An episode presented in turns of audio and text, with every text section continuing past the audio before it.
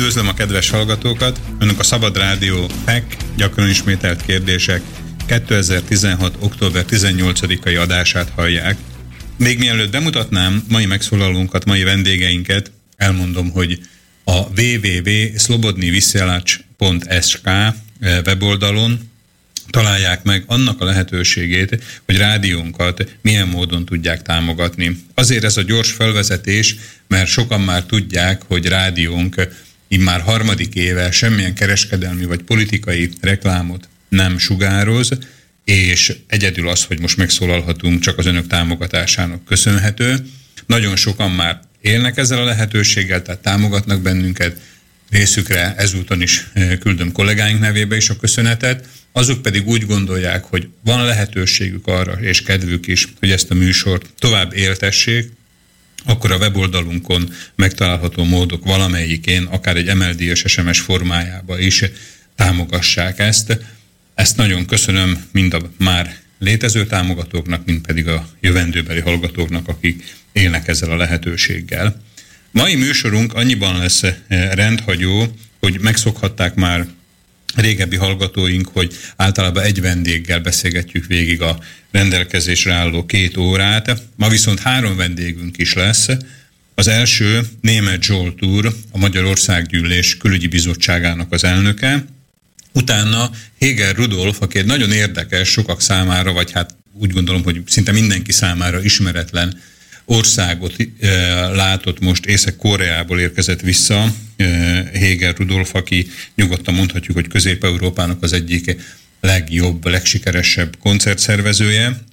Majd az ő kettősük után, tehát Német Zsolt, illetve Héger Rudolf után Por Tibor szólal meg, aki már egyszer volt vendégünk itt a stúdióban, ő a Dunaszerdehelyi DAC futballklub nagy szakértője, és ugye sajnos az utóbbi időben a szerdehelyi focisták nagyon rosszul szerepelnek, és a legutóbbi eredményük az ugye egy 6 0 vereség volt Zsolnától, Hát meg kellett, hogy kérdezzük Portibortól, hogy mi történik a Szerdehelyi Futballklubnál, tehát a műsorunk záró részében őt hallhatjuk. Tehát most legelőször német Zsoltúrral készült beszélgetésünk, Német Zsolt pedig a Magyar Országgyűlés Külügyi Bizottságának az elnöke. Német Zsolt úr a Magyar Országgyűlés Külügyi Bizottságának elnöke. Jól mondom, ugye a titulus? Jól. A Szabad Rádió gyakran ismételt kérdések című műsorának, aktuális műsorának a vendége. Elnök úr, ön közismert Szlovákiában, szlovákiai kisebbségi körökbe olyan személyként, aki már 89 előtt tevékenyen, tehát nem csak verbálisan, de tevékenyen kivette a részét a kisebbségekkel való köznapi, prózai, olykor még fizikai igénybevételt is jelentő munkából. Azóta eltelt már 26 év. A nemzet, mint fogalom, továbbra is az önolvasatába, vagy pedig azokba a körökbe, ahol azóta is eh, tartozik, ugyanolyan hívószóként jelenik-e meg, mint annak idején, amikor, amikor dédelgettük ezt a szót, azóta talán egy kicsit devalválódott, vagy átalakult a jelentése, de az a, az a pozíció, az a prioritás, ami egykor volt, az továbbra is társítható ezzel a fogalommal. A nemzet egy nagyon fontos fogalom, és a rendszerváltozás idején ezt a fogalmat a szocializmus, a szocialista nemzet fogalom köréből szépen lassan, fokozatosan kellett kibontani, kifejteni. Nekem a gyerekkoromtól fogva nagy élményt jelentett, és ez főleg a kisebbségi magyarsággal függött össze, mert az én anyai rokonságom az erdélyi, és az apai származásunk az pedig felvidéki volt. Nagy Sallóból származott a apai nagyapám. Tehát nekem valahogy a gyerekkoromban az, hogy van olyan, hogy határon túli magyar, az a hétköznapjaimnak a részévé vált. És mikor politikailag elkezdtem tudatosodni a társadalomtudományi érdeklődésem megnőtt, akkor pont erről a kérdésről, hogy nacionalizmus elméletek. Erről írtam az egyetemi TDK dolgozatomat, majd aztán a szakdolgozatomat is a közgazdasági egyetemen, sőt, nemzetelméleteknek a kérdésében mentem ki egy nyugati ösztöndíjra, Soros György által finanszírozott Oxfordi ösztöndíjra, és ott nacionalizmus elméleteket tanultam az Oxfordi Egyetemen. Tehát a rendszerváltozás idején ezt átéltem érzelmileg is. Tehát én jelen voltam Pozsonyban, amikor a kulcsokat csörgettük. Jelen voltam a 89. novemberben a Pozsonyi Filharmóniában, egy nagy ellenzéki gyűlésen, ahol beszédet is mondhattam a Fidesz részéről. Aztán ott voltam Brünnben, Básonyos forradalomnak az idején, majd végigjártam a közép-európai forradalmakat, a véres erdélyi, romániai forradalmat is, Tőkés Lászlót is akkor ismertem meg személyesen. És akkor érzelmileg megláttam azt, hogy milyen, amikor egy nemzet megmozdul és az utcára tódul, és értelemmel telt meg számomra az, hogy mit jelent ennek a fogalomnak a társadalmi tartalma. Nem pusztán a határon túli kisebbségi, hanem a társadalmi tartalma. Az, hogy mit jelenthetett a szüleinknek 1956, vagy mit jelenthetett a őseinknek 1800 48-49, és ezért nagyon hálás vagyok, mert enélkül, az élmény nélkül azt hiszem, hogy az életem szegényebb lenne az a két esztendő, ami 88 és 90 között eltelt, az az életem legizgalmasabb két esztendeje volt. Megjegyzem, utána aztán a politikában is hozzám került a külpolitika a határon túli magyar ügy a Fideszben, és sokáig a kormányzatban is foglalkozhattam ezzel a kérdéssel. Máig nem veszítette el a izgalmas, nagyon sok kérdőjelet és kérdést megfogalmazó jellegét számomra ez a fogalom. A legutóbbi időben, hogy most ugorjak egy nagyot az időben, pedig a nemzetnek a fogalma az európai politikai diskurzusban vált nagyon aktuálissá, hiszen az Európai Uniónak a válsága a közösségi politikákban tapasztalható bizonytalanság, a nemzetállamoknak a szuverenitásának a kérdése, és a nemzeti identitásnak a problémája nagyon újszerű módon vetődik fel.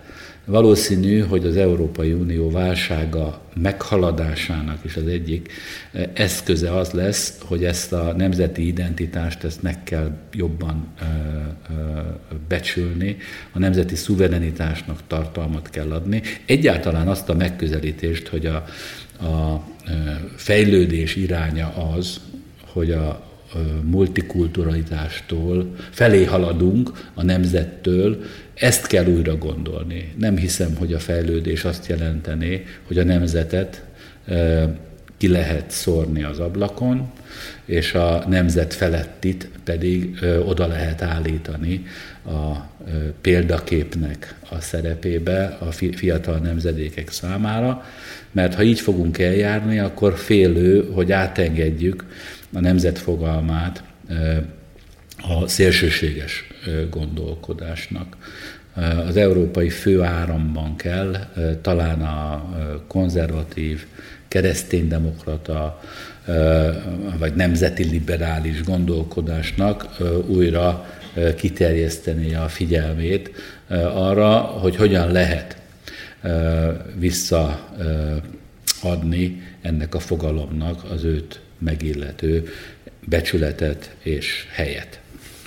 Visszaadni a, visszaadni a fogalomnak az őt megillető becsületet és helyet, ez kiváló végszó a következő kérdéshez, hogy tehát a helyet. Hogy a nemzetet azonosítjuk el, immár most a 21. században, mindazok után, amit az elnök úr elmondott, egy földrajzi fogalommal is, tehát hogy a nemzetek határai beszűkülnek-e az országhatárok közé, vagy beszéltünk-e párhuzamosan arról, hogy egy nemzet az országhatár fölött is létezik. Tehát, hogyha az unióval kapcsolatban ugye itt egy föderalista, vagy pedig egy republikánus jellegű ö, hozzáállást vázolt fönnön az előbb, akkor, akkor a magyarság az a Magyarországot jelenti, vagy pedig a Magyarország határain kívüli közeget hát is. Igen, ez a nyugat-európai politikai vitákban ez nem válik el egymástól.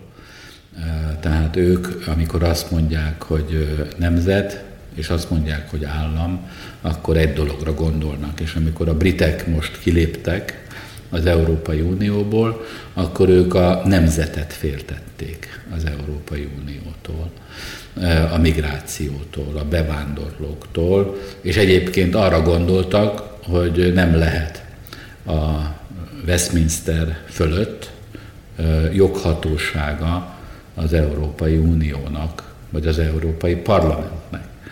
És ez nem jelent az ő gondolkodásukban ellentmondást. Kiváló filozófusuk Roger Scruton, az egyik legkomolyabb szakértője ennek a kérdésnek, a közelmúltban tartott itt Budapesten erről előadást, és nagy örömömre tudtam vele hosszasan beszélgetni, és világossá tenni a számára, hogy nekünk itt Közép-Európában a nemzet meg az állam határai nem esik egybe. És mi amikor azt mondjuk, hogy nemzetpolitika, akkor a nemzetpolitika az pontosan a állam és a nemzet egyben nem esésének a tényéből fakadó problémákra ad választ. És én a magam részéről a nemzetpolitikát egy kiemelkedően fontos magyar politikai ágazatnak tartom, ami azt kell célozza, hogy egy, legyen a magyar államnak a határon túli magyarokkal egy jó együttműködése. Hogy érezzék a határon túli magyarok, hogy egy nemzethez tartozunk, és hogy számíthatnak Magyarországnak az odafigyelésére és a támogatására. Ez egy közvetlen vonatkozása a nemzetpolitikának. Fontos, hogy a magyar állampolitika az a szomszédokkal folytatott diplomáciai kapcsolataiban és kétoldalú akár gazdaságpolitikájában fordítson kellő figyelmet arra, hogy az ottani, az ő szomszédos országokban élő magyaroknak hogyan tud az adott szomszédos állam méltóbb életfeltételeket biztosítani, és itt nem csak a jogbiztonságra, vagy éppen a kisebbségi jogokra, hanem a gazdasági és a szociális helyzetükre is gondolok. És része a nemzetpolitikának a kérdésnek a nemzetközi összefüggés rendszere, hogy odafigyele az Európai Unió arra, hogy Európában nem csak nemzetállamok vannak, hanem vannak regionális nyelvi és etnikai kisebbségek, akik végre az Európai Uniónak és a nemzetközi politikának is most már alanyaivá kellene váljanak. És ebből a szempontból példának okáira az, hogy a felvidéki magyaroknak van két európai parlamenti képviselője, Nagy József és Csáki Pál személyében, az erdélyi magyaroknak van három, de a Fidesznek köszönhetően a kárpátaljai és a délvidéki magyaroknak is van most már saját parlamenti képviselőjük az Európai Parlamentben. Ennek a folyamatnak, hogy európai rangra emeljük az ő határon túli magyar közösségek problémáit, egyre jelentősebb szerepe kell legyen a magyar nemzetpolitikában. Ahogy a bevezetőben elmondta, tehát a 80-as évek végén, a 90-es évek elején az öngenerációja már aktív volt nemzeti kisebbségi kérdésekben. Azóta ugye eltelt egy negyed század. Ön továbbra is aktívan politizál és képvisel ezeket a gondolatokat, amivel a hallgatóinkat most megismertette. De hogy látja innét Budapestről, vagy hogy érzi? Tehát nem is csak Budapestről, hanem Budapesten, hogy a, a következő generáció, aki már szintén aktívan részt tud venni a politika végrehajtásába, vagy előbb-utóbb a politika csinálásába, tehát a, a döntéshozatalnál is jelen van. Hogy számukra a nemzetfogalma az ugyanolyan súlya esik el alatba, vagy inkább csak a prioritások egyike. Nagyon fontos kérdés az, hogy hogyan értékeljük az egyes határon túli magyar közösségeknek a helyzetét és nagyon nehéz erre generális választ adni. De én azt hiszem, hogy fontos, hogy próbáljuk meg azért ezt is. Tehát összességében az, hogy 27 év alatt a határon túli magyaroknak a alapvető emberi és szabadság jogai lényegesen fejlődtek, az mindenféleképpen generálisan egy nagyon komoly elmozdulást jelent. Utazhatunk, tanulhatunk, elmondhatjuk, amit gondolunk, gyülekezhetünk, kezdeményezhetünk, tehát a szabadságnak a körülményei közepette élünk, a szüleink pedig diktatúrában éltek, és kockáztatták a egzisztenciájukat, hogyha szabadok próbáltak lenni. Ezt fontos látni, hogy ez egy nagyon fontos változás. Néhány országban van az Európai Unióban. Így például Szlovákia, Románia, Ausztria, Horvátország magyar közösségei most már élhetnek az Európai Unió adta lehetőségekkel. Szerintem nem élünk eléggé. Sok problémája van az Európai Uniónak, de szeretjük Brüsszelt kritizálni, pedig gyakran magunkat kellene kritizálni, mert nem élünk az uniós, különösen fejlesztéspolitikában rejlő lehetőségekkel. Noha ez mondjuk egy olyan terület, ahol lehetne egy sokkal jobb össznemzeti együttműködést kialakítani, hogy minél több uniós forrást tudjunk fordítani a kisebbségeink által lakott területeknek a fejlesztésére. Bocsánat, hogy a szabályban, amikor össznemzeti együttműködésre gondol, tehát akkor magyar-magyar össze, együttműködésre Igen. beszél, tehát ami csak egy határ, egy administratív határ választ. A magyar-magyar együttműködésre gondolok, amelynek egyébként, hála Istennek, most már szintén van egy nagyon struktúrált együttműködési rendszere. A Magyar Állandó Értekezlet a legfőbb politikai koordinációs egyeztető fórum.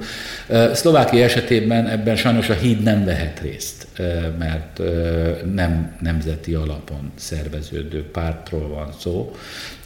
A magyar közösség pártja vesz részt a felvidéki magyarok részéről, de ez egy részletkérdés, az összes határon túli magyar párt részt vesz a Magyar Állandó Értekezletnek a munkájában, illetőleg itt a parlamenti képviselők vonatkozásában a KMKF-re szeretném fölhívni a figyelmet.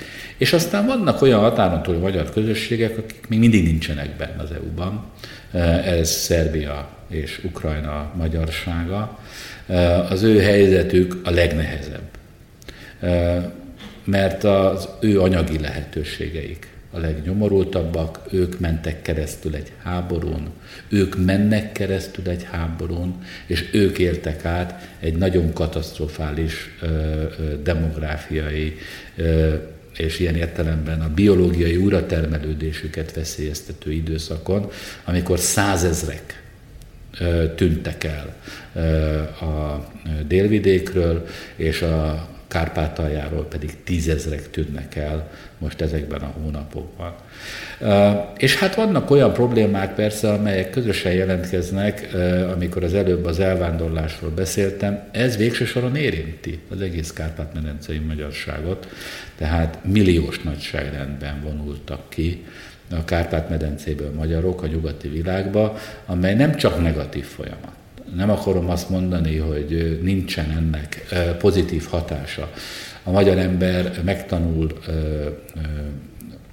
sok mindent, technológiákat, nyelveket, világot lát, kinyílik a számára a világ, az egyetemisták számára különösen, de nagyon fontos feladat, hogy minél többet megpróbáljunk a nyugatra kivándoroltak közül visszacsábítani, és ne csak a pénzek hazautalása legyen a hozadéka, a pozitív hozadéka ennek a jelenségnek, hanem hosszú távon legyen ezeknek a elvándoroltaknak perspektívája itt a Kárpát-medencében.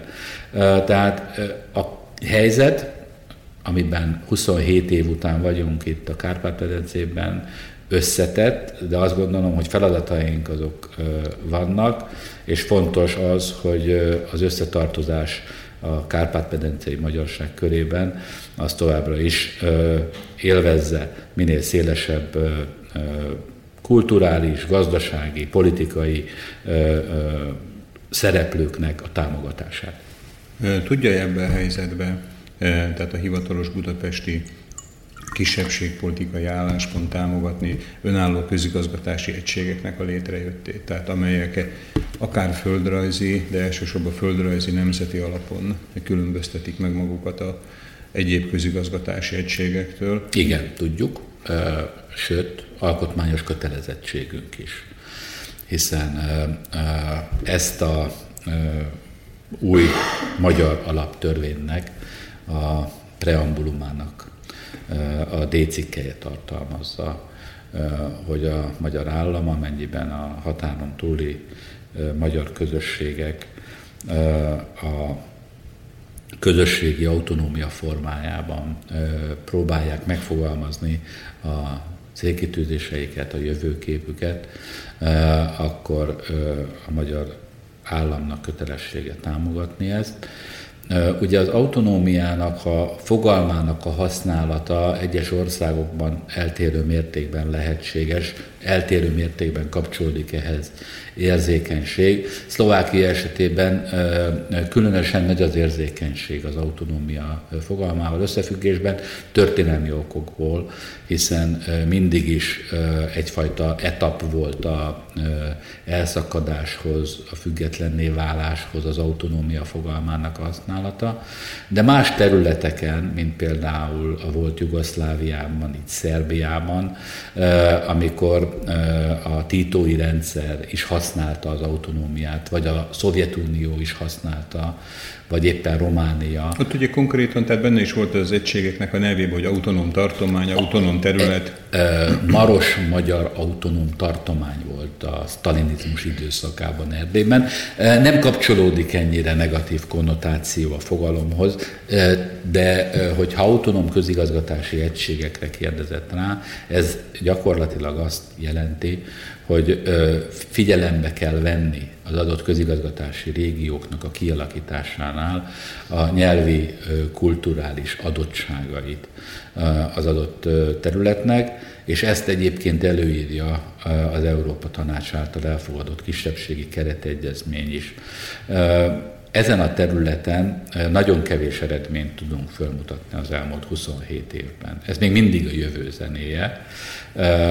A Vajdaságban született egy kulturális autonómia, ami már valamit a jövőből hordoz, de azt gondolom, hogy nem véletlen, hogy mind Erdélyben, mind a határon túli területeken általában a közigazgatásnak és a kisebbségi jogoknak az egymásra való vetítése az egyik legkomolyabb követelésnek számít. És akkor, amikor Szlovákiában az új Szlovákia kialakította maga közigazgatási rendszerét, és ugye ez a zebrás észak-déli irányú felosztás alakult ki, akkor tudatosan sértették meg a magyarságnak a közigazgatási önkormányzatiságra való jogát. Azok, akik ezt a rendszert kialakították, de ne, ne feledjük el ugyanakkor azt sem, hogy mindig az adott közösségnek kell meghatározni, hogy az adott stratégiai célt, az milyen eszközzel lehet a leghatékonyabban elérni.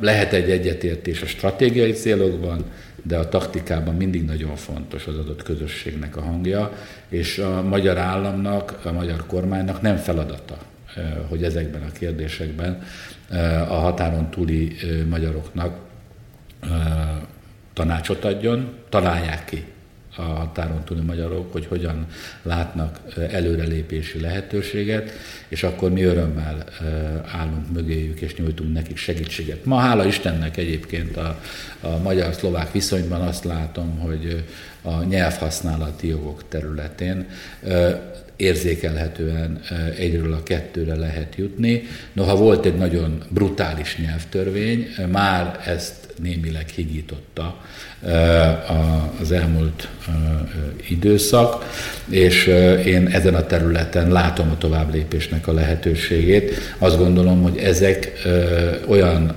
alkalmak, amikor jó párbeszéd van két ország között, amikor élni kell az ebben rejlő lehetőségekkel az adott kisebbségi közösségeknek a javára. Elnök úr, talán a beszélgetésünk befejezéseként. Tehát ugye itt egy lezáró gondolatként összefoglalta, hogy a, az aktivitás vagy a kezdeményezés a kisebbségi körökből is kell, hogy jöjjön, tehát nem, nem járhat elő mindig tanácsadói vagy pedig példamutatói szereppel Budapestre. Mm, valószínűleg a hallgatóink nagy része is egyetért azzal, amit ön mondott, hogy maga az autonómia fogalom, hogy eleve egy más helyzetet teremt egy, egy tárgyalásnál. El tudja ön azt képzelni a tapasztalatai alapján, hogy az autonómia fogalma, tehát hogyha a szótárból kikerül, és beszélünk itt megyéről, Dél-Szlovákia megyéről, vagy Komárom megyéről, tehát felvidék esetében, hogy akkor egy, akkor egy civilizáltabb atmoszférát lehet kialakítani az erről való tárgyalásnál? Úgy gondolom, hogy tartalmi engedményt a tekintetben, hogy egy közösség saját maga dönthessen az őt érintő kérdésekről, nem szabad tenni. A politikai taktika viszont azt gondolom, hogy számtalan lehetőséget hordoz magában, és bízom benne, hogy a szlovákiai magyarok meg fogják találni annak az útját, hogy a stratégiai célokból nem engedve, eredményes taktikával maximális eredményt tudjanak elérni.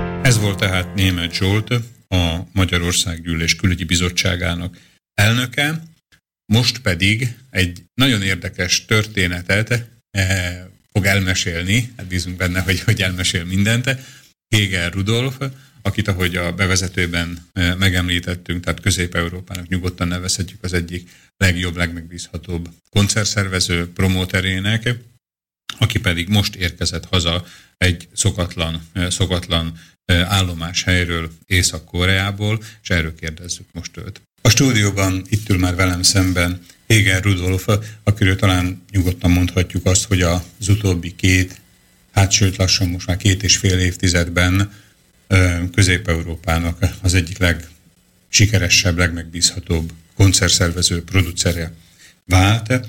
Köszöntöm itt Önt, Héger úr. Köszönöm szépen, és köszöntöm a hallgatókat, és Önt is. Azt talán ugye elmondhatjuk, hogy annak ellenére, hogy most itt udvariasan magázzuk egymást, hogy régebb óta ismerjük egymást, tegező viszonyban vagyunk, talán a beszélgetésünknek is jót fog tenni, hogyha megmaradunk a tegeződésnél. igen. Köszönöm szépen ezt a lehetőséget. Rudolf, mivel foglalkozom most aktuálisan? Hát most aktuálisan ugyanazzal foglalkozom, amivel az elmúlt 30 évben, tehát leszámítva a 15 éves tévés rádiós múltamat, amikor a szlovák televízió magyar adásában mint szerkesztő, illetve műsorvezető dolgoztam, és az 15 év folyamán több ezer riportot készítettem járva a felvidéki falvakat, városokat, sőt a határon túlt is.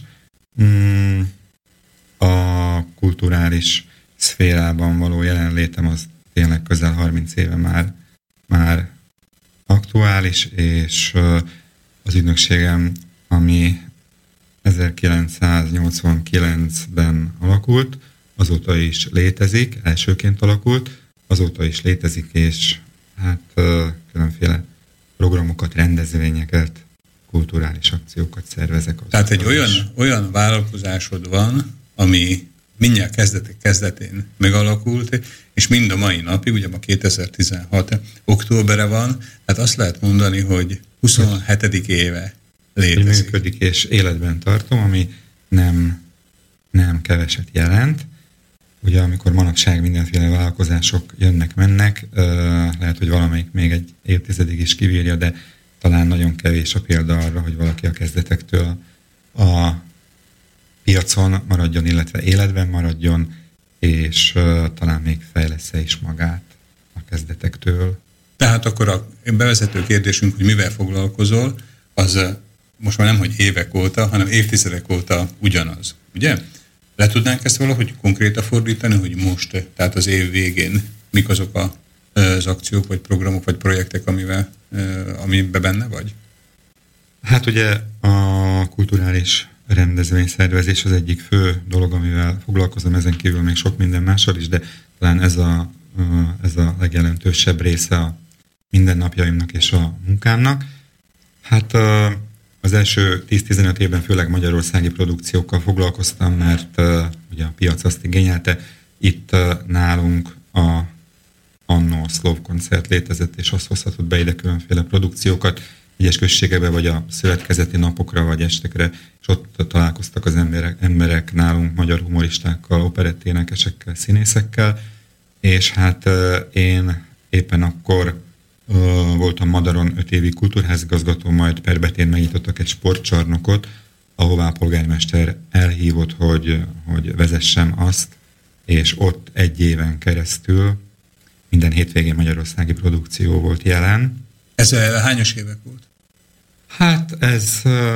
Hát ez volt a kezdetek kezdete, ugye? 90 igen. volt, igen, rögtön a kezdetek kezdetén, sőt az akkori slow koncert ezt nem is igazán nézte jó szemmel, és bizony meg is kerestek egyszer-kétszer, hát hogy ne nagyon szervezgessek, majd ővelük keresztül lehet hozni produkciókat, és szívesen hozzunk egy bikinit, vagy bár kit, akit majd ők hoznak, és hogy rajtuk keresztül. Hát én akkor is a magam útját jártam, és inkább elmentem 20 évesként Budapestre, és megkerestem az akkori Orit, az országos rendezőirodát, ahová csak bementem egy felvidéki fiatalként, és mondtam, hogy hát én szeretnék Szlovákiába Komáromba, meg Szerdahelyre, meg Perbetére hozni egyes produkciókat, lehet-e? Hát azt mondták, hogy ne lehetne. És így kezdődött, és mivel nálunk ez nem egy ritkaság számba ment, tehát nem is volt ilyen, így perbete volt az első ilyen kis próbakő, nem csak az én életemben, szerintem a felvidéki magyarok életében is, hogy magyarországi ö, operettet, vagy egy humoristát, vagy bármilyen rockkoncertet, vagy egy cigánóta énekest élőben láthatott a közönség, sőt, hetente, ami azt jelenti, hogy a sportcsarnok élén a, a sportszövetkezet, sportszervezethez tartozott ez a sportcsarnok, és ők és bizalmat szavaztak ebben nekem, és rám bízták ezt a dolgot, hogy picit gazdaságosabbá tegyék ezt a falu részére a fenntartását ennek az új sportcsarnoknak, és hát itt jött, hogy akkor kipróbáljuk a koncerteket, aztán ha az emberek érdeklődnek, akkor kapnak szórakozást, kapnak egy olyan dolgot, ami eddig még nem volt, és talán még a falu, illetve a sportcsarnok pénztár, pénztár rába is jut egy kis plusz, plusz. Amiből, amiből föl lehet tartani, vagy a beosztottakat kifizetni, vagy egy, egyáltalán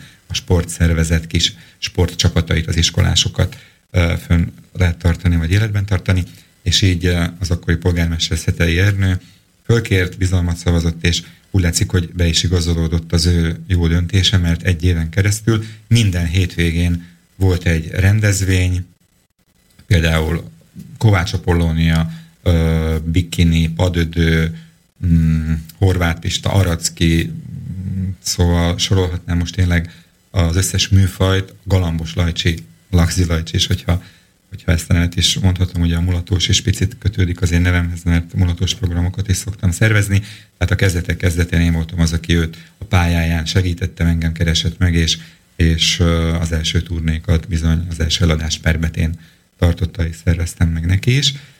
És uh, érdekes volt a faluban, mert olyat még nem láttak perbetén, hogy minden szombaton vagy vasárnap, amikor egy rendezvény uh, volt, akkor a katolikus templomtól a református templomig a fő utcán kilométeres sorokban álltak a, az autók, de a mellékutcákban is, mert nem fértek el, és érdekes módon még Kassáról és Pozsony mellől is, a magyar lakta vidékekről, mert azért már akkor is próbáltam egy jó kis piárt csinálni a dolgoknak, mert tudtam, hogy anélkül nem lehet. Tehát mentek a ragasztások egész héten, hogy hétvégére már az emberek tudják, hogy valami ismét lesz perbetén. Táltak az autók, és, és tömegesen minden egyes előadáson házak voltak, úgyhogy gondolom a sportszervezet itt meg is alapozta picit a, a jövőjét. Te meg megalapoztad az anyagi eh, hátteret. Hát vagy az hozzá hátterét, igen, igen, megalapoztam és nagyon nagy boldogság volt már akkor számomra, hogy, hogy bebizonyíthattam, hogy valamire fölkértek, és én ezt kezdő fiatalként is meg tudtam oldani, és be tudtam... Megkérdezhetem, hány éves voltál akkor?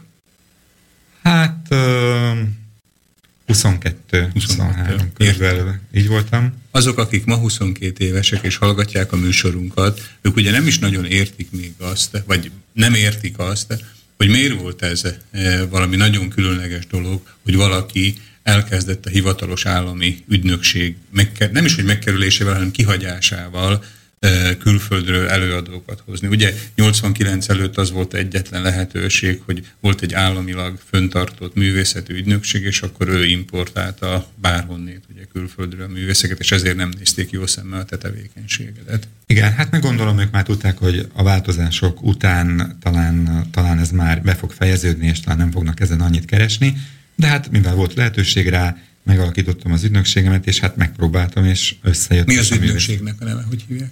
Hát az ügynökség neve Music Art Music ügynökség, Art. igen, és az mellett aztán még megcsináltam a Komart ügynökséget is, hogy legyen kettő, de ez ilyen magánvállalkozás. Tehát... Értem, tehát te stabil, te vagy a állandó ezekben Igen, a, igen, én vagyok az állandó, igen, és uh, érdekes módon mai napig nincs alkalmazottam se, és alkalmazott nélkül is el lehet jutni egy ilyen szintre, és 30 évig jelenleg már szinte világprodukciókat is behozni, tehát nem szükséges nagyon nagy apparátus ehhez. Ez egy nagyon-nagyon fontos dolog, amit mondasz, ugye mert általában, tehát aki elkezd vállalkozni, ugye megijeszti az őt, hogy mennyi költséggel jár egy, akár egy irodának a föntartása, de akkor ugye látom, te nem csak úgy tudsz profitot csinálni, hogy nyereséget képzel, hanem hogy megspórolsz költségeket is. Tehát, hogy... Hát igen, de ez nem tudatos, tehát nekem eszembe se jutott, hogy itt valaki más kéne alkalmazni. Persze, hogyha ugye 30 év folyamán, vagy 28 év folyamán, ha az ember akar uh, fejlődni és tovább lép, akkor persze kell, hogy valaki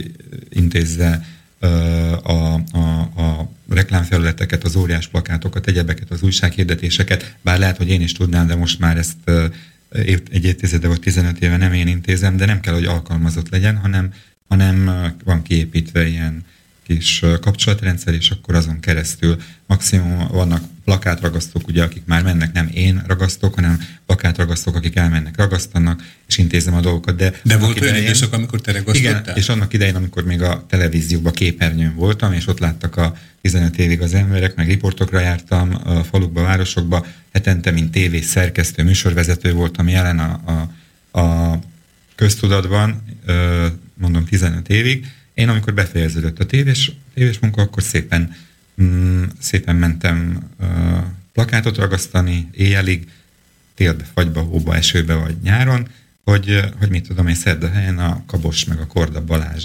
estre legyen közönség. Tehát ez, ez így volt, és én perbetérül, ugye a sportcsarnokba visszatérve ide, a sportcsarnokba ez egy évig nagyon működött, és ez annyira jól működött, hogy felfigyeltek rám annó, akkor Pozsonyban is, a, azt hiszem, hogy a szabadulságban talán azt hiszem a Mészáros, Mészáros né, vagy Harasztiné volt a főszerkesztő, mm, és uh, Mészáros Károly volt ott a menedzserük, vagy nem tudom, és megkerestek engem Kisperbetei legénkét, hogy hát nem mennék-e föl Pozsonyba, és nem lennék-e az ő menedzserük, hogy csináljunk rendezvényeket, hogy a lap így bevételre tegyen szert, gondolom, hogy próbálták ezt a tevékenységet kibővíteni, ami nekik adott volt a lap kiadásával, hogy legyen plusz is, és hát én megmondtam, hogy miért nem. Följöttem, kerestem egy kis albérletet, annyi pénzem volt, hogy két hónapra kifizettem Lamacson a, a, a, a hegyrészbe egy kis hatát, és ott két hónapra kivettem a albérletet, annyi pénzem volt, felosztom a kis kofferom, a lemezeimet, meg a lemezjátszómat, hogy ugye a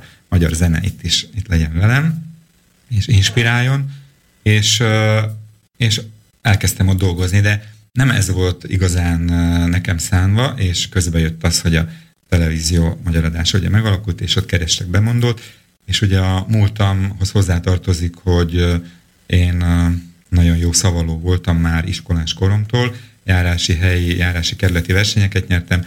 A Magyar Gimnáziumban, Komáromban Gáspár Tibor tanár úr volt a, a tanárom, és fölfigyelt rám, és az első osztálytól negyedikig én voltam az ő egyik jelentős versmondója, és az irodalmi színpad Tehát akkor te kipróbáltad a színpadot igen, valóságosan igen, is. Kipróbáltam. Tehát nem, nem csak szervezel a színpadra embereket. Nem, nem, nem, hanem fel is léptem rajta, és az irodalmi színpad mind a négy évben főszereplője is voltam, főszerepet kaptam, és itt érdekes módon a gimnáziumi évek alatt minden évben megnyertem a gimis versenyt, vagy a, a, aztán a kerületit, ami egyszer Szerdahelyen volt, meg nem tudom, más városokban, és két alkalommal jókai napokra is eljutottam, és amikor a jókai napokra eljutottak az ország legjobb szavalói, mondjuk 15-en vagy 20 akkor mindig este a, a jelenlegi Matica ház, de a szakszervezetek házában volt a döntő, és akkor ennek nagyon nagy ö, hallgatottsága és nagy szerepe volt a, a jókai napok keretén belül a versmondásnak, mert akkor nem volt külön versmondó verseny, mint most szombatban,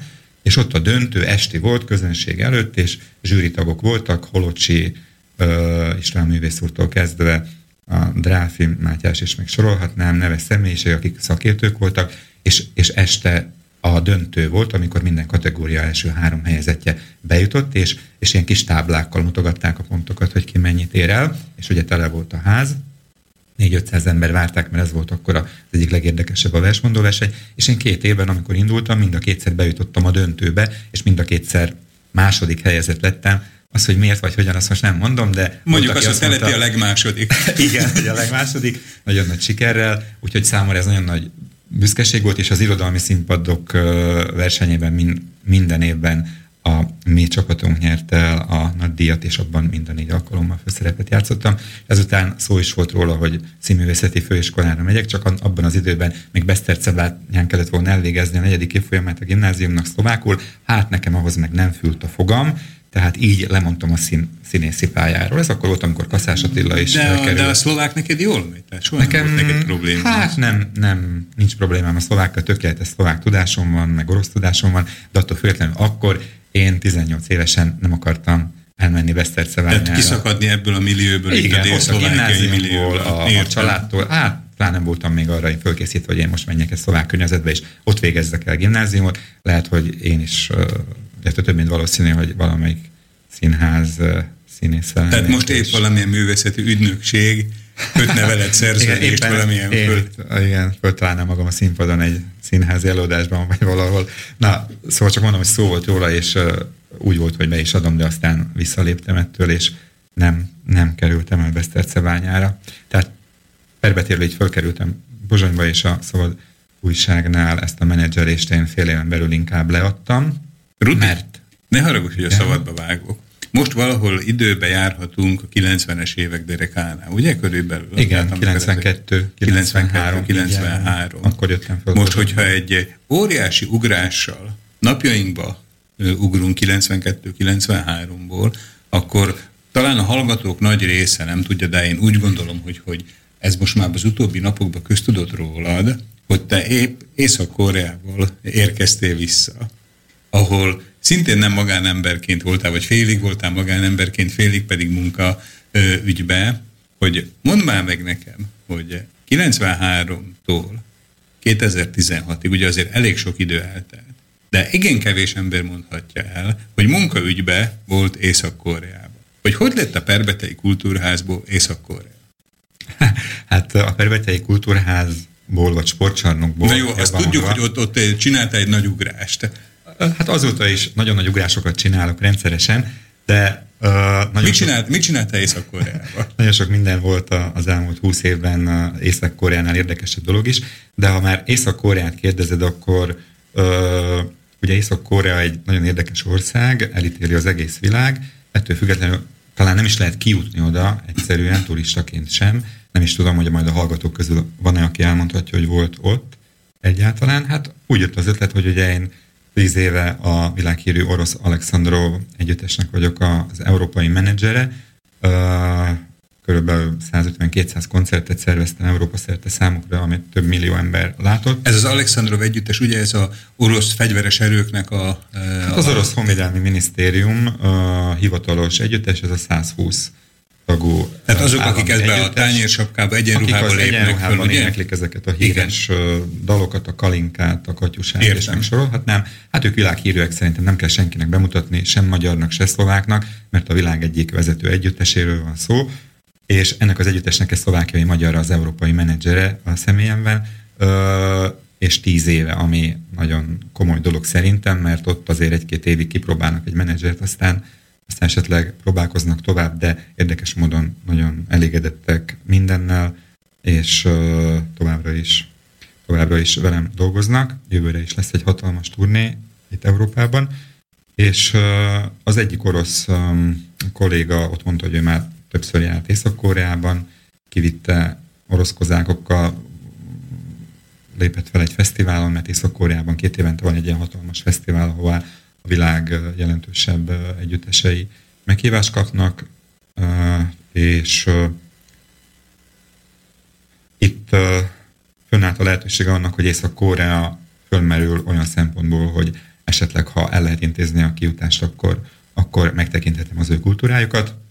Nem csak úgy, hogy velük elmenni, ugye ezt tovább gondoltam, akkor már legyen ebbe egy kis profizmus, és vegyük hasznát is a dolognak, hogy elhozni esetleg olyan produkciót, vagy megnézni, ha van rá lehetőség és sikerül, ami itt érdekes lehet. És ugye minden bizonyal érdekes lehet, mert Európában még az életben nem léphet fel észak-koreai együttes, sőt, lehet, hogy még a világon sem. Tehát ha már sikerül elintézni azt, hogy engem meghívjanak, kiengedjenek, és még megszervezik ráadásul azt, hogy én ott megnézhessem az ő produkciójukat, ami szinte hihetetlen volt még két hónappal ezelőtt, akkor miért ne tenném ezt meg? És ugye oda úgy kell menni, hogy Pekingben kell átszállni, de akkor fölmerült az, hogy akkor már Kína, Peking, akkor visszafele egy öt napot eltöltök ott is, és ott is a kapcsolataim révén valahogy elintézem, hogy a Kulturális Minisztérium fogadjon, és ott is megtekintek egy-két előadást. Tehát én szerintem elég komoly dolog az, hogy egy nem csak szlovákiai magyart, vagy egy amerikai, vagy bárkit, bárhonnan fogadjon Észak-Korea, vagy, vagy Hát én vagy ezt nem is, nem is mondanám elég komoly dolognak, én ezt egy hiper, hiperritka dolognak mondanám. Kulturális minisztériumában uh, igazgatói szinten tárgyalni. De, de az, le, az lehet mondani, hogy Hegel Rudolf Szlovákiából kapcsolatban van az Észak-Koreai Kulturális Minisztérium. És a kínaival is, igen. Meg a kínai. De ez minden viccen kívül így van. Tehát Észak-Koreába nem lehet kijutni, maximum valamilyen szeretett szolgálattal kitalálni, hogy valaki megy ki viszki csomagot, meg nem tudom, és akkor ott körbenéz, fotózgat, hazajön, mint volt is erre már példa, mert van Magyarországon ilyen újságíró, aki, vagy, vagy személyiség, tévé személyiség, aki ezzel futtatta föl az ő nevét, és, és eb, ezáltal, hogy ő ott volt, meg, meg más ilyen övezetekben, és a, elmondta a dolgokat, Uh, hozzátéve, nem hozzátéve, azt én nem tudom, de nagyon jól profitált belőle. Tehát uh, úgy ki lehet menni talán esetleg néha, aztán utána többet soha, hogyha rájönnek erre, mert rájönnek. Ja, az, hogy aztán meg itthon rossz hírét költi a... Hát ugye ők mindenkit, hát igen, gondolom, mert az az érdekes az embereknek, ha csak rosszat mondunk valakire. Hogy ott fogunk mondani, az nem annyira érdekes manapság, de ha rosszat mondunk valakire, akkor azt meghallgatjuk szívesen, és ugye az, a, az dírik most is, hogy Észak-Korea a legrosszabb, meg, a, meg csak a rosszat mondják, amiben biztos van igazság is, de én nem politikusként mentem ki, és nem politizálni szerettem volna, hanem a kultúra révén, és amit én megtapasztaltam mondjuk Észak-Koreában, ö, azt, ö, azt sokan nem hiszik el, vagy sokan azt mondják, hogy, hogy lehet, hogy nem is úgy van, mert ők mást olvastak, vagy mást hallottak. De én azt mondom, hogy hogy van propaganda, hatalmas propaganda Észak-Korea ellen, de azért nem minden úgy van, ahogy azt halljuk, és azért ennek mindig két oldal. Van, van még elég időnk. Mit láttál te? Tehát megérkeztél Észak-Koreába, mi volt az első benyomás? Ugye első benyomást nem lehet másodszorra megszerezni. Tehát amikor te kiléptél a repülőgépből, milyenek voltak az első, mik voltak az első benyomásaid? Hát elsősorban Észak-Koreában nem lehet kijutni. Én sikerült azt elintéznem, hogy az Észak-Koreai Kulturális Minisztérium egy meghívó levelet küldjön, és, ö, és fogadjon engem, és, és el, elutaztam Prágába, ott megkaptam a vízumot, mert ugye csak Csehországban van a konzulátus, ahol a nagykövetség, ahol megadják ezt a vízumot, és megkaptam, ez volt az első nagy dolog. A másik az, hogy ők megszervezték nekem az ott létem alatt, az öt nap alatt minden este kulturális rendezvényeken vettem részt, volt, ahol csak az én kedvemért léptek fel, volt, ahol házas előadáson ö, voltam, ö, szóval nagyon komoly programot készítettek, nagyon komolyan ö, megtisztelve éreztem magam Észak-Koreában, egy kis szlovákiai magyarként is,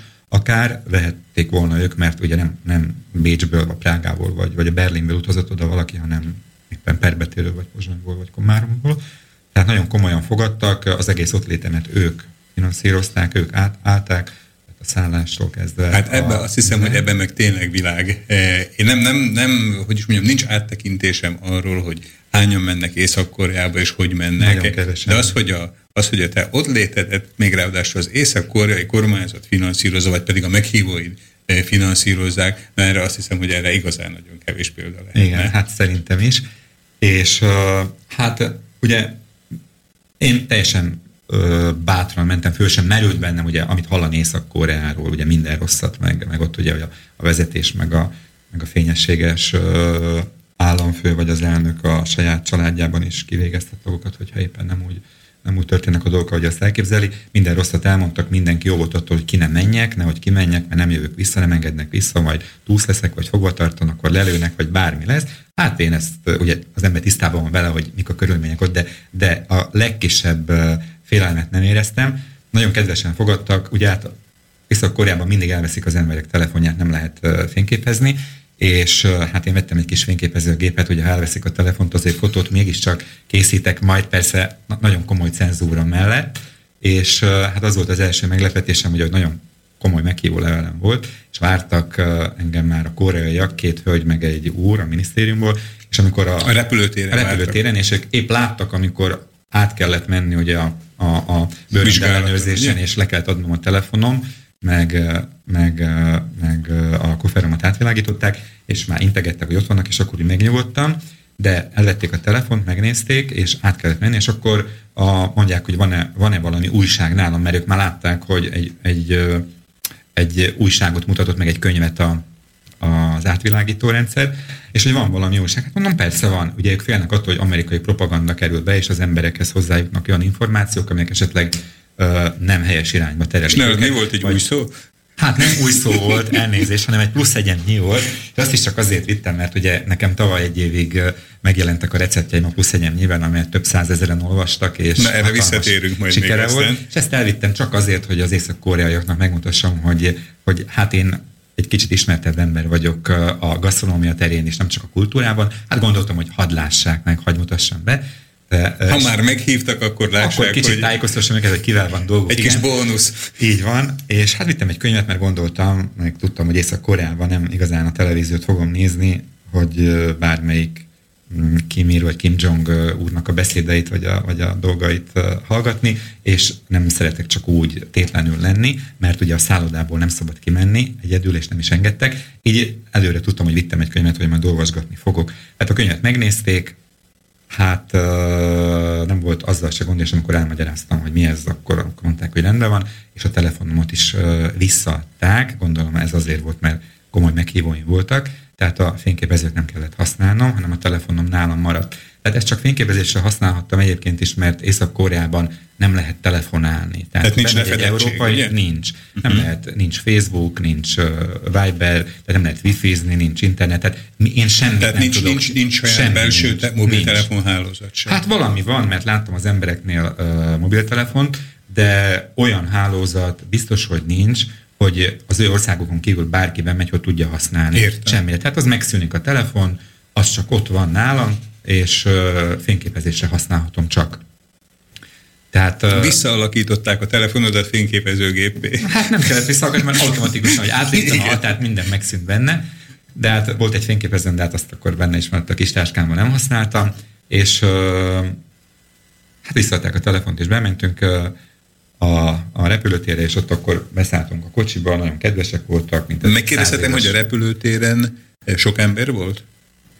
Hát a repülőtéren igazából nem volt sok ember, szerintem Fenyamba naponta egy vagy két gép, hogyha leszáll, és ugye ez főleg Kínából van az a gép, amelyik, amelyik te is onnét mentél Kínából, Pekingből mentem, uh-huh. persze. Esetleg valami helyi járat van még egy maximum. A pekingi repülőtér az a kollégám, aki ott volt, az orosz barátom, Anatoli, ő négy éve volt ott, vagy öt éve, azt mondta, hogy amikor hazajöttünk és ott voltunk egész idő alatt, hogy nem ismer Észak-Koreára, akkor a fejlődésen uh-huh. keresztül azóta. Az alatt az öt év alatt. Igen, az alatt az öt év alatt és, és a repülőtér az kb. akkora, mint a pozsonyi.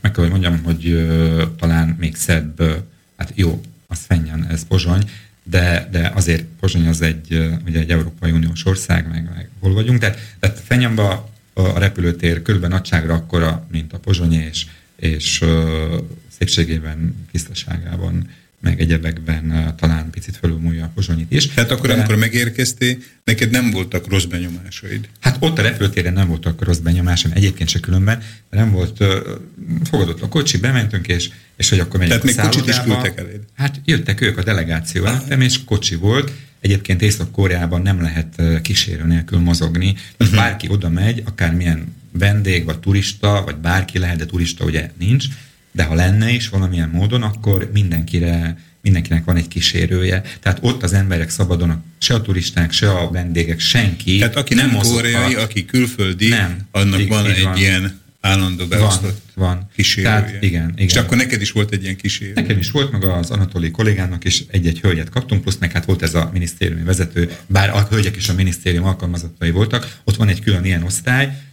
hogy a kísérők osztálya az én szavaim szerint, hogy, hogy ha jön bárki, akkor ők automatikusan adnak egy kísérőt. Ez egyik olyan volt, ugye, aki tudott oroszul, mert ugye észak nem beszélek, angolul valamennyire, de angolt ők nem nagyon tudják, tehát itt az orosz volt az a, az a, az a nyelv, amin kapcsolatot tartottam.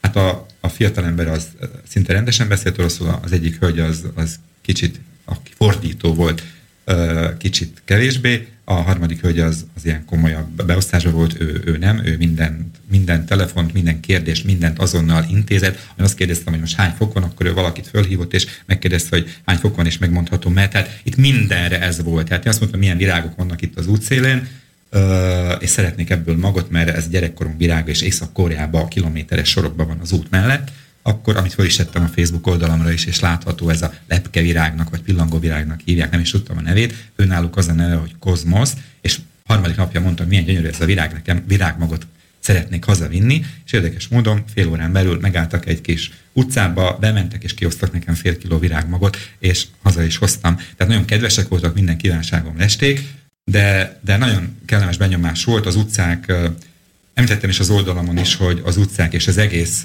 fenyelni ott alatt olyan tisztasággal találkoztam, hát azt mondják, hogy vannak olyan részek, amiket a turisták, meg a, meg a külföldiek részére, részére tesznek rendbe, hogy, hogy, ja, hogy ez egy benyomás ilyen... keltsenek, hogy egy színjátékot játszanak, de én azt mondom, hogy egy egész város nem lehet fölépíteni színháznak.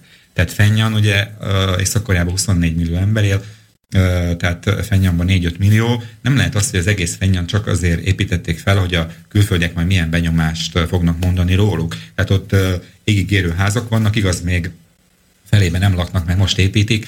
Igaz az is, hogy láttam olyan, olyan mert ugye nem lehet elkerülni, hogy ne, ne lássak mindenhova, olyan lakásokat is, meg balkonokat, meg ablakokat, ahol fekete volt, piszkos volt, kosz volt, látom, hogy nagy a szegénység, de ugyanezzel én Kínában is találkoztam, Pekingben, tehát nem kellett még a központ Még Pozsonyban is. Még Pozsonyban is, de, de Pekingben is, amikor Kína a világ vezető hatalma lassan, meg a gazdasági csoda, tehát ott is, úgyhogy ezt nem mondjuk azt, hogy ott mi van, mert van ez másutt is, tehát, tehát a kultúra, igaz, hogy a kultúráik is, meg minden egyéb is államilag felügyelt és államilag finanszírozott, de ott, hogyha még azért is van, hogy, hogy a külföldieknek mutassák meg, de annyi és olyan szintű színvonalú színház, épület és, és iskola, mint ott van, nincs Európában. Ezt én mondom. Tehát de menjünk előre akkor ebben a témában, ha az, hogy nagyon kellemes volt a benyomás, mentünk, utaztunk, Természetesen nem a szállodába, hát ott nagyon szállodák nincsenek, és van egy jellegzetes háromszög Ez, hogyha nincsenek turisták, akkor nincsenek Igen. nagyon szállodák. Van egy ugye? ilyen hatalmas felhőkarcoló, minden fennyani kép, vagy Észak-Koreáról, ha rámegyünk a netre, látható, mint egy háromszög, ilyen hatalmas háromszög így fölfelé évelő, az egy Kempinski szálló lett volna, de pár éve abba hagyták az építését, és mint egy jelképe lett Észak-Koreának, vagy Peking, ö, Fennyannak. De egyébként nincsenek szállodák, van egy-két szálloda, talán, és normális szinten van, tehát meg lehet ott kellemesen szállni, ennyi, de semmi luxus és semmi különleges dolog nincs, mert Rudi. És még, hogy egy pillanatra visszatérjek a kísérőkhöz. Tehát ti egy ilyen klasszikus beszélgetésbe is elegyedhettetek ezekkel a kísérőkkel? Persze. Hát ők ilyen nappal velünk voltak. Hogy rajtuk keresztül esetleg te éreztél-e valami ilyen kettősséget, hogy, hogy igen, ők most itt játszák a szépet előtted, Nem de igazából hazamennek, és ott meg a nyomor és a szegénység. Nem, hát nekik biztos, hogy nem a nyomor. Hát azért ott mindenkinek nincs nyomor és szegénység. Uh, én voltam a Csenagykövetnél, mert hát ha ott vagyok, akkor ugye a Csenagykövet is fogadott Tehát engem. a Fenyani Csenagykövet. Hát igen, mert igen, innen igen. ebből a régióból csak Csehország Értem, képviselet van kint, senkinek másnak nincs. Tehát, és ugye előre megbeszéltem vele, hogy megállok nála, és nem nagy örömmel fogadott. Hát ő már harmadszor van kint, hát hogy most nem jut neki jobb állás, vagy nagyon tetszik neki észak ezt nem tudom, de már harmadszor van kint, és annak idején a diplomamunkáját is Észak-Koreából készítette. Nagyon kedves volt, de hát ő se volt annyira jó kellemes szavakkal Észak-Koreáról, de gondolom, hogy hát ugye ő már ebből, ebbe beleunt az elmúlt évtizedekben, hogy ott tölti az életének az egyik nagy, vagy nagy részét. Tehát ő mondta azt, hogy nagy szegénység van Fennyanon kívül, és hogy Fenyamban vannak a, a pártnak vagy a vezetésnek a, a, azok az emberek, akik ezt támogatják, vagy a kedvencei. Uh-huh. De hát ugye 5 millió ember kedvence 25-ből, azt se hiszem, hogy úgy van, de hát mindegy, de azt mondja, hogy azért a külső ö, régiókban, vidékeken, hogy nagyon nagy a szegénység van, ahol nincs áram, tehát nincs víz, ugye erről nem, nem, tudok, nem tudok erre mit mondani. Hát ugye te öt napot voltál, ugye? Öt napot voltam, de mint ahogy te mondtad, nálunk is vannak olyan tanyák, vagy Magyarországon bárhol, ahol nincs víz, vagy nincs villany mai napig, tehát ebből nem lehet kiindulni. Biztos, hogy van nagyon sok olyan dolog, ami elítélendő, de hol nincs. Lehet, hogy ott egy kicsit több van, vagy lehet, hogy sokkal több van, nem tudom. Nem látok annyira bele, de az én tapasztalataim azok, amelyekről én beszélek, és amiről beszélni tudok. Tehát nagyon kedvesek voltak, elmentünk a szállodába, nem mentünk el a szállodába, bocsánat, hát épp ezt akartam mondani, hogy előtte meg kellett állni a nagyvezér szobránál Ugye mindenkit, akit hoznak, az az első, hogy ők oda visznek, és uh, Kim Ir-sen és um, Kim Jong-il? Kim Jong-il volt a, Igen. a második, Köztes. és most már a Kim Jong-un van, aki a, a nagyvezér, nagyvezér fia. Ugye hát a Kim, Kim Ir-sen az az állandó örökös elnök, az mindig az lesz. Ilyen határozat van, hogy ő volt az első, de ő az örökös, és akkor ugye a, a, a, a most már a, a leszármazottak, a leszármazottak azok, azok, azok az állam vezetői, vagy legnagyobb, Igen. legnagyobb vezetői hatalom marsaljai tisz, pozícióját, vagy tisz, tisztséget kapták, de ő az örökös. Tehát el kell oda menni, van ez a központi térfeny, annak van egy hatalmas főutcája, és rengeteg mellékutca, de egy, és azon vannak a főbb látnivalók, és ehhez a több 10 méteres, vagy 30-40-50 méteres hatalmas bronzszobor, a Kim Ir és a Kim Jong-unnak a szobra, oda kellett menni, és Észak-Koreában vannak ilyen kis virág, virágárusító bódék, mint nálunk a fagyisok vagy a hodogosok, és abba kész csokrokat árulnak, nagyon szépen elrendezve négy vagy öt szál gerbera, meg, meg virágocska, és ott minden ember, aki kötelezően vagy már saját meggyőződéséből, de megy ezeket a szobrokat és emlékműveket megnézni, mindig visz egy kis csokor virágot, és megveszi. Ez olyasmi lehet, mint Moszkvában a Lenin mauzóleum. Igen, és oda visznek egy vörös, vörös szegfűt, de ez nem a mauzóleum, az egy másik dolog. Tehát van, van külön mauzóleum Igen, azt majd hmm. elmondom, az a nappalotája, tehát uh, ahol vannak fölravatozva, az egy külön téma volt, ahova szintén kötelezően el kellett menni. Tehát ez volt az első, ez a, az nagy szoborok, ott meg kell állni és köszönteni, és meg kellett hajolni a, a két hatalmas bronzszobor előtt, és uh, a virágcsokrot letenni. És, tehát azt lehet mondani, ugye, hogy náluk, tehát a, ezeknek a vezetőknek a tisztelete, vagy a tiszteltetése, az szinte egy ilyen vallásszerű dologgá alakult. Tehát, hogy hát, ők... Lehet, hogy vallásszerű, nem tudom, de szerintem már ez a észak-koreaiak részére ez természetes, ez már azóta 30-40 éve, ugye, ugye, vagy már 50-60 éve is, amióta ez van, ez már annyira beléjük jódott, hogy ők ezzel már együtt élnek, ez, ez nem okoz problémát nekik. Tehát, mint annak idején Lenin iránti rajongás, vagy Brezsnyev, vagy én nem tudom, szóval mondhatni. Igen, mert ugye épp azt akarom mondani, hogy, iránt. hogy ugye mi most itt nyugat, mondjuk azt, hogy Közép-Európában, vagy Nyugat-Európában nagyon könnyen megmosolyogjuk az ilyen szokásokat, viszont elfeledkezünk róla, hogy hogy akár még a mi generációnk is, de a mi szüleinknek a generációja, ez stabilan gyakorolta ugyanígy, tehát ugye itt is a, a, a leninizmus, vagy pedig a helyi kis királyoknak a személyi kultusza, tehát ez ugyanígy meg volt nálunk. Persze, hát hisz ez az én kiskoromban is a Clement Gottwald volt kitéve, meg Leninhez kellett menni, meg a Slavinra, meg mindenhova a vörösszekvét vinni, pionír, pionírként piros nyakkendővel, és itt is a kisgyerekek piros nyakkendővel járnak, tehát ott is voltak páran, és érdekes módon ezek, közül, ezek körül az ö, emlékművek és emlékparkok körül mm, úgy van megoldva az egész, hogy a bokrokba el vannak helyezve ilyen hangszórok, és mindig zene szól. Uh-huh. Tehát, hogy a zene van, ahogy megyünk, akkor tudjuk a zene, akkor tudjuk, hogy ott már valami jelentős dolog lesz, valamelyik nagy politikusnak a, a, a szülőháza, vagy, vagy emlékmúzeum, vagy, vagy ravatalozó, vagy bármi, vagy szobra van, de ott mindig zene szól, kellemes zene, és az emberek oda mennek, és, és tiszteletüket teszik. Aztán, hogy azért teszik-e, mert már meggyőződésből biztos, vagy azért, mert esetleg figyelik is őket, hogy hogy viselkednek, hogy nem, azt már nem tudom. Érdekes volt az is, hogy mindenkinek a melkasán láttam egy kis piros jelvényt, amin a két nagy vezérnek a fotója volt, és hát láttam, hogy nőnek, férfinak, mindenkinek van. És hát én csak vízből, vízből mondtam a vezetőnknek a minisztériumból, hogy hát és én mikor kapok egy ilyen jelvényt, hát és mondta, hogy hát hogy majd eljön az ideje, hogyha esetleg... Ja, hogy azt ki kell érdemelni. Hát igen, meg náluk aztán utána rákérdeztem, azt, azt mondták, hogy hogy azt ki kell érdemelni, és hogyha netán valaki valami nagyon rosszat követel, vagy, vagy büntetésben van, attól elveszik, és az nem mhm. hordja így, ha olyat látunk az utcán, amit én nem láttam, olyat, akinek nem volt. Mert azt gondolom, ki sem meri jönni, ugye? Igen, de, de, de, el kell azért menni munkába neki, hogyha van munkája, vagy, vagy egyebek. Tehát, tehát attól elveszik, de az, hogy én egy külföldi oda megyek, és én is kapok, és Mire föl? Kértem, ugye? kértem, és másnap kis piros sejem dobozban Komolyan? Hozták, hát kaptál? Kaptam, hoztak. hoztak Befogadtak maguk igen, közé. Hoztak egy kis, látták, hogy én komolyan veszem a dolgomat, és nem, nem besúgó vagyok, meg nem rossz akaratú, és nem rosszat akarok a, nekik, hanem nagyon összebarátkoztak aztán velem. Így kaptam én is egy ilyet, és próbáltam így az öltönyömnek a gallériára föltűzni, és azonnal levették, hogy nem, nem, nem, nem, nem oda kell, hanem a szív fölé, annak a szív fölött van a helye, és szépen így áttűzték a szívem fölé a zakomra a, a jelvényt. Hát ezután ugye tisztetünket tettük a, a hatalmas szobroknál, akkor elvittek a szállodába, és lerakottunk. Mm, hát pici, olyan félelme volt a szállodától, hogy... Lesznek egy csótányok? Nem, nem, az biztos nem mert uh, azt a szobát, amit kaptam volna, azt nem fogadtam meg, kértem azért egy nagyobbat, ha már ott vagyok, és egy szó nélkül adatták a szebb és a jobb szobát. Tehát te még reklamáltál is? Nem reklamáltam, mondtam, hogy nem csak sima uh, egy ágyas szobát kérnék, hanem ott látom, ki volt tévafon, hogy van ott deluxe szoba, én azt szeretném.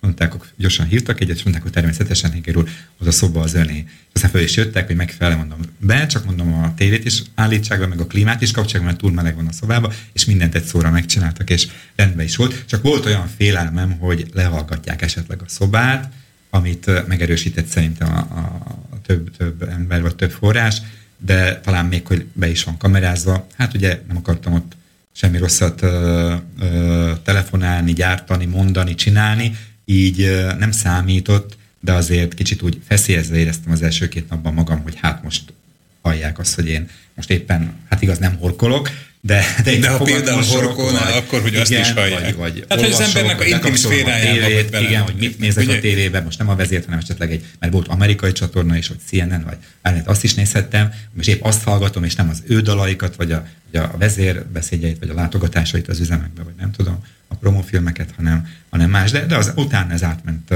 átment rajtam, és nem foglalkoztam vele. Érdekes módon, ugye a szállodából sem mehettem ki, ugye kimehettünk akkor, amikor reggel mentünk, vagy este mentünk, ott volt a kocsi, beszálltunk. Kérdeztem, hogy lehet-e, hát, hogy nem szükséges, de ahova akarok, hogy mindenhova elvisznek, mondjam, és ez így is ja, volt. hogy akartál sétálni egyet? Hát, hogy én este hazamegyünk vége a programnak, akkor a kivilágított fennyan megnézem, hogy ki központban volt a szálloda, tehát hogy hadd sétálják az emberek között. Nem lehetett. Azt mondták, hogy hova akarok menni, tehát nem úgy volt, hogy az volt, hogy kötelező program, hogy ide megyünk látogatni, ide, ide, ide. Én kiválaszthattam, mit akarok megnézni. Azt mondtam, hogy én csak nem akarom, egyedül.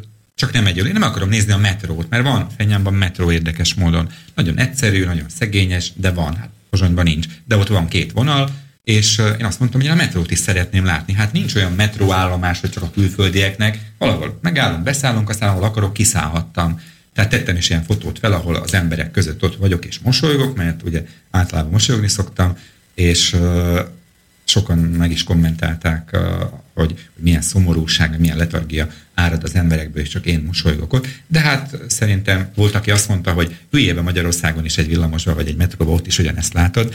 De igen, ez a deprimáltság. Igen, ugye? igen. Hát, vagy ők éppen ilyen emberek, hát a világ másik felén. Vagy talán megilletődtek attól, hogy fényképezik nem. őket. Hát az is lehet, de, de azért olyan egyszerű, szolid emberek ezek. Tehát ezek nem hangoskodnak, nem kiabálnak, nem dáridóznak, hanem nagyon egyszerűen mennek, intézik a dolgaikat, vagy a vidámparkba kimennek, szórakoznak a fiatalok, vagy bárhogy, mert azok is, vidámparkok is vannak. De, de szóval ők ilyen egyszerűbb emberek. Igaz, hogy mintha száz éve korábban élnénk. Időben, igen, ugye? igen, úgy tűnt ez a dolog, de emiatt is nagyon érdekes volt.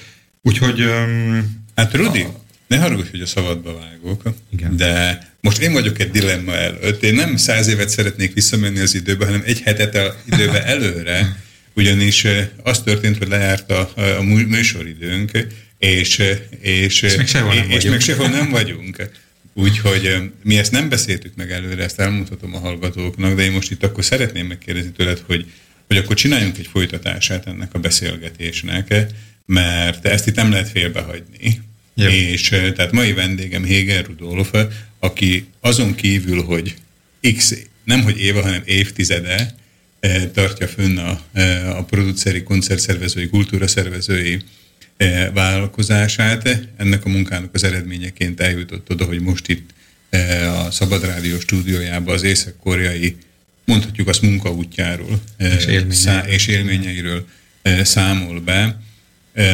Én akkor meginvitálnálok téged a, a következő adásunkba, hogy folytasd még a az ottani személyes tapasztalataidat, illetve hogy arról egy szó se esett, hogy ennek milyen e, tehát konklúziója lett a te utadnak, Pekingről még egy e, gondolat se hangzott el, na és ugye, ha már megemlítetted a, az ország legnépszerűbb lapjába, a plusz egyem nyíbe, a te e, sorozatodat, a gasztrosorozatodat, hát akkor már est, ettől se fosszunk meg legalább engemet, aki úgy egy nagy, nagy e, gasztrofan vagyok, vagy legalábbis annak tartom magamat, ami a étkezést illeti.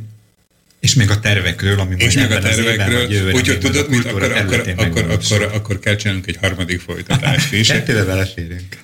Én nagyon köszönöm, hogy itt voltál. Én köszönöm, köszönöm önöknek is, kedves hallgatóink, hogy velünk tartották ezt, tartottak itt a Héger Rudolfal való beszélgetésünk során.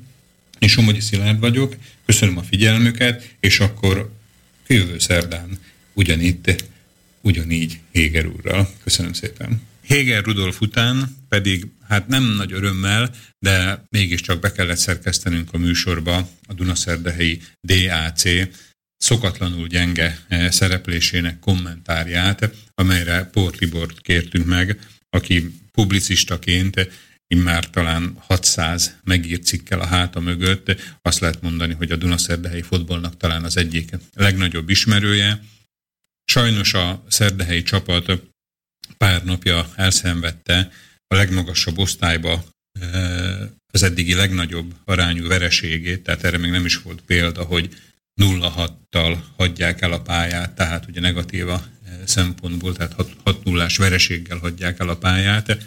Ezért kérdeztük Pór hogy mivel lehet magyarázni a háttérben, milyen okok, milyen okok, milyen okai vannak annak, hogy hogy sajnos ilyen eredményekre is sor kerülhet. Pár hónap elmúltával, amikor egy nagy sikerű interjú beszélgetés készült Port Tiborral, a Dunaszerdehelyi futball nagy ismerőjével, publicistával, most sajnos úgy hozta a helyzet, hogy, hogy ismét mikrofon végre kell kapnunk, vagy kérnünk Tibort, mert hát a Dunaszerdehelyi DAC csapatnak a, az eredményei, tehát a közelmúltnak az eredményei mindenképpen rákényszerintettek bennünket arra, hogy megkérdezzük a, a, a itteni futballnak a szakértőit, hogy mi történik a szerdehelyi focival.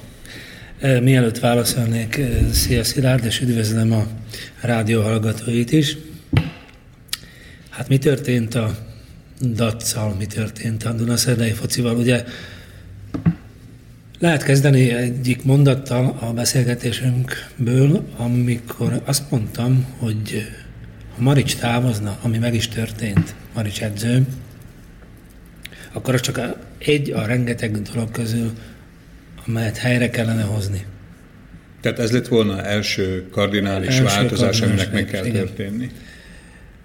A többi dolog, amit, ami, amire gondoltam, és ami, amit orvosolni kellett volna szerintem, az nagyon úgy néz ki, hogy minden téren azt hittük, hogy elég, ha Marics edző elmegy, és minden jó lesz. Sajnos nem úgy van, mert, mert szerintem a foci szakmai részében és a strukturális részében vannak olyan dolgok, amiket helyre kellett volna azonnal vagy, vagy idővel hozni. Ez nem történt meg, és más eredménye nem is lehetett, mint az, ahogy, mint az, ami most van. Tehát akkor ezt úgy lehet érezni, érteni, hogy, hogy elcsapták az edzőt, jött egy új edző, de igazából semmi más nem változott? Pontosan. Mi az, aminek még változnia kellett volna? Ami nem változott, illetve nem úgy akarnám mondani, hogy a tulajdonos nem csinál meg semmit azért, hogy a jó irányba menjen a klub, sőt, Sőt, azt teszem észre, és ez most nem bókolás a világinak, hogy mindent megtesz, és korrigálja a lépéseit, amik, amik előzőleg eh, nem jöttek be, látja, és tényleg eh, látni azt is, hogy eh, más a szemlélete, mint egy évvel ezelőtt, és a strukturális struktúra szempontjából, még a, meg a szervizből, amiről beszéltünk múltkor is, én már nem tudom elképzelni, hogy egy klubban, egy szlovák klubban, Dunaszerdáján, hogy többet nyújtson egy tulajdonos, mint most. Tehát akkor ezt úgy lehet érteni, hogy a, a klubnak a vezetése, vagy ugye a tulajdonosa, az minden maximális elvárhatót megtesz. Természetesen. Én, én úgy látom, nem laikusan, hanem kintről, kívülről, hogy látva azt, hogy a játékosok milyen szervizt kapnak, edzések, akadémián, pályák, Beszéltünk róla, hogy mi kell a focihoz, minden megvan szerintem, sőt azt mondom, hogy a, hogy a többi Fortuna csapatával hasonlítva, akkor a, nálunk megvan nagyon sok plusz. Értem. De mégiscsak akkor ugye van nagyon sok plusz, Igen. de mégis valami hiányzik. Tehát például a számomra, vagy gondolom a hallgatóinknak a, egy része szintén biztos laikus a, a futballal kapcsolatban. Tehát akkor, akkor hol van vagy az a plusz homokszem a gépezetbe, ami, ami gátolja a fejlődés vagy a eredményeket, vagy pedig hol van az a hiány, amit esetleg pótolni kéne valamivel? Hát kezdhetjük a Maricsa legközelebbi, legközelebbi közeg, közeggel. a játékosokkal. Uh-huh. Tehát Marics volt az edző, Igen. ő már nincs itt, ugye? Igen. Utána jönnek a játékosok.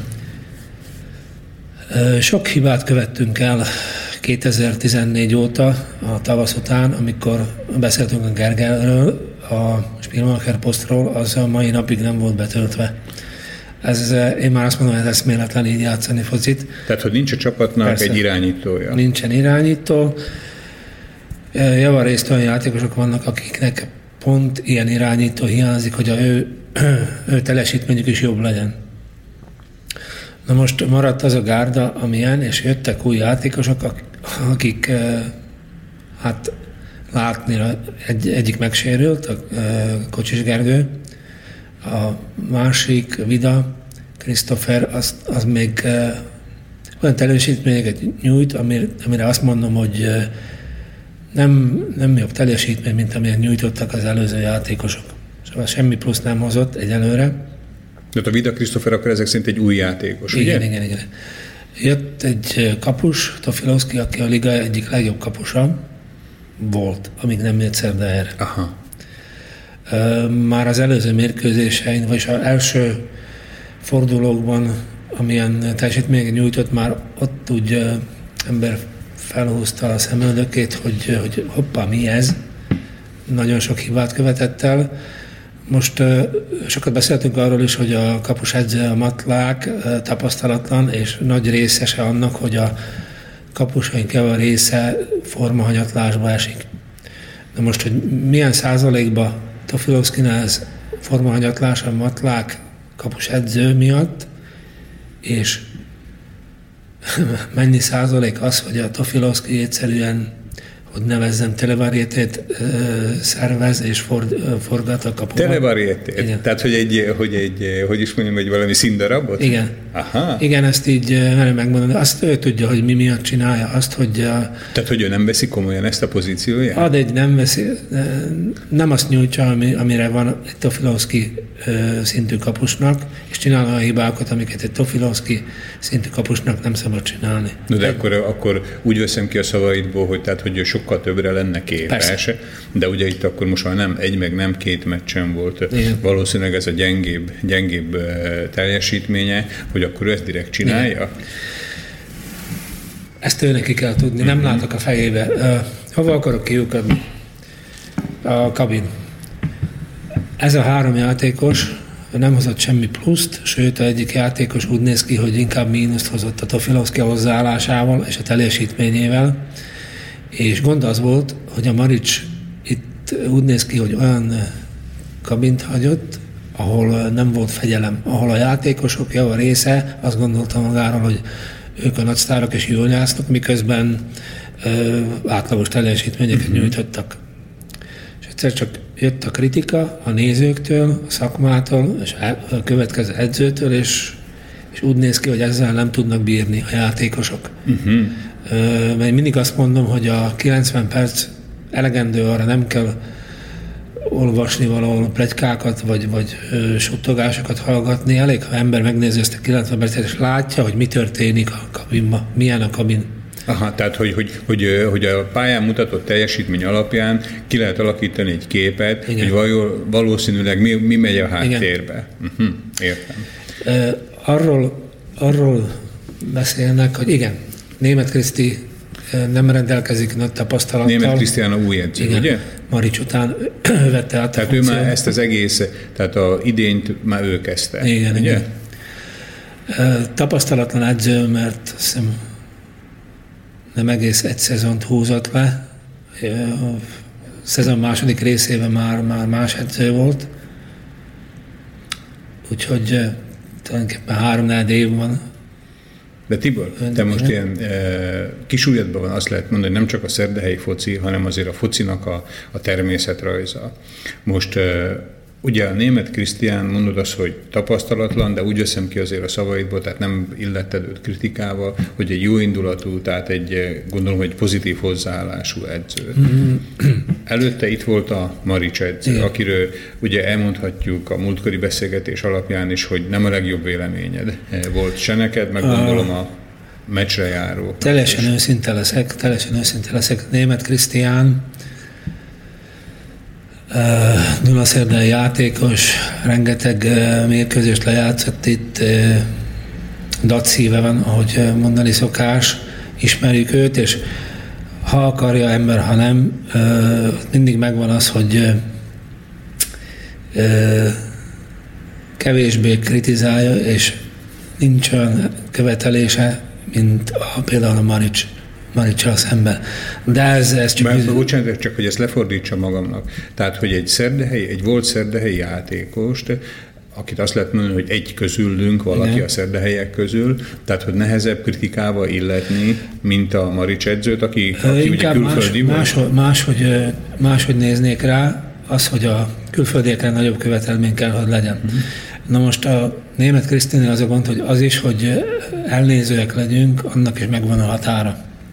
És ezt én is így gondolom. Úgy, Tehát, hogy, hogy már nem lehet jobban elnézőnek lenni?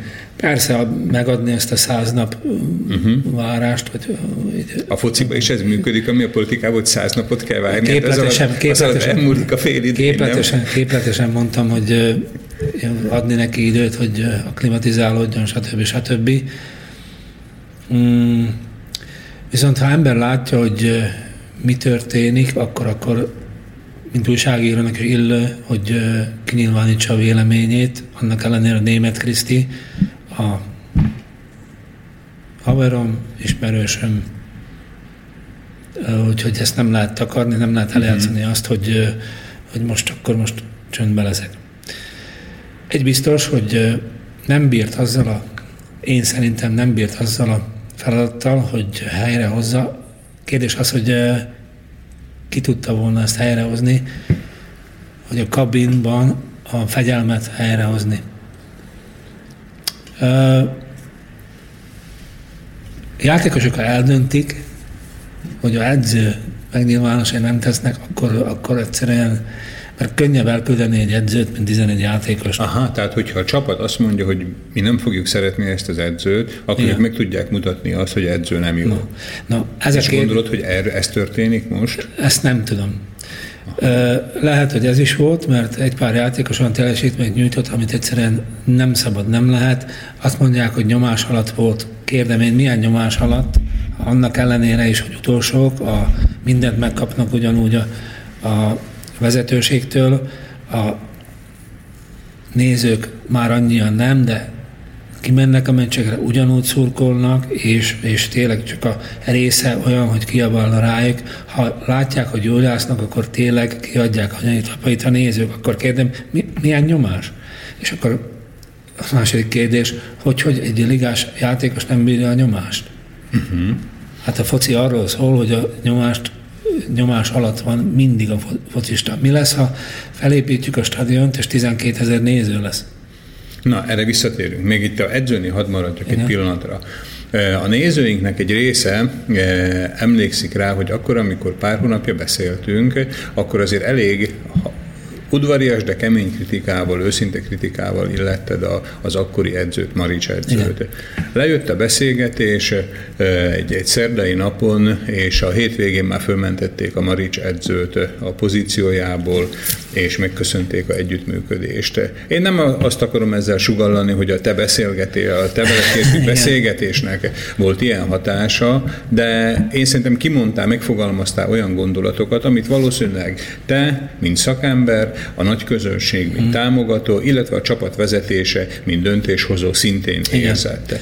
Most, hogy a jelenlegi edző, német Krisztiánnak, ugye most szintén azért nagyon óvatos, udvariasan, de körvonalaztad azt, hogy vele szemben is van egy bizonyos elégedetlenség.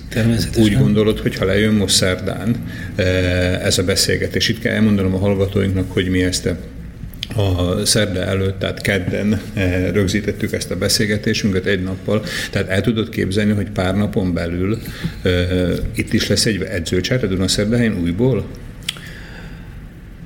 Még azt szeretném hozzáfűzni a német Krisztihez, hogy uh, úgy, ahogy a Maricsot is kritizáltam szakmai szempontból, akkor uh, német Krisztinek is bár nehéz, nehéz a dolga helyrehozni azt, amit hagyott utána Marics, de vétett ő is hibákat, mint edző, szakmai hibákat említeném a utolsó meccset, a, egyszerűen a Braseny, Braseny bal hátvéd játékán észre kellett volna venni, hogy abszolút formán kívül van, és a Zsolna a Brasenyon keresztül nyerte meg a mérkőzést. Nem azt mondom, hogy mi megnyertük Ugye ez volna. volt az a ominózus meccs, ahol hatot kapott igen, a Dunaszerdehely. Nem azt mondom, hogy megnyertük volna, vagy, vagy jobb játék lett volna, de egyértelmű, hogy a Brassent le kellett volna venni, annak ellenére, hogy tizedik vagy tizenedik perc, perc volt, de lehetett látni rajta, hogy meccsen kívül Tehát, hogy ez már olyan első negyed órával megmutatkozott. Igen, uh-huh. igen még, még lehetne tovább menni, úgyhogy azokat a dolgokat, amik a amiket a Kriszti úgy, német Krisztián úgy, szóval nem voltak jó lépések edzői szempontból, azt kritizáltam is a, a cikkeimben, és, és tényleg mm, nincs értelme azt eljátszani, hogy most beszélgetünk a meccsekről, és, és most nem lehet kritizálni a német Krisztit. A kérdésedre, hogy válaszolnék, nagyon esedékes, mert... Tehát esedékes az edzőcsere? Esedékes, ad egy eredmények, mert egy edző, jó eredmények vannak, akkor marad, és jó, ha rossz eredmények vannak, akkor, akkor nem a játékosok mennek, hanem a edző. De Tibor, ezt említetted előbb ugye, hogy egy edzőt könnyebb elküldeni, mint egy egész csapatot. De a beszélgetésünk elején három játékost is felsoroltál, aki nem azt akarom mondani, hogy magán kívül, de a formáján kívül teljesít. Hogy, hogy ezek a játékosok miért maradnak meg a csapatba, és a edzőnek meg el kell mennie? Abból a háromból egy sérült, úgyhogy másik még cserepadon van, úgyhogy hogy pontosak legyünk.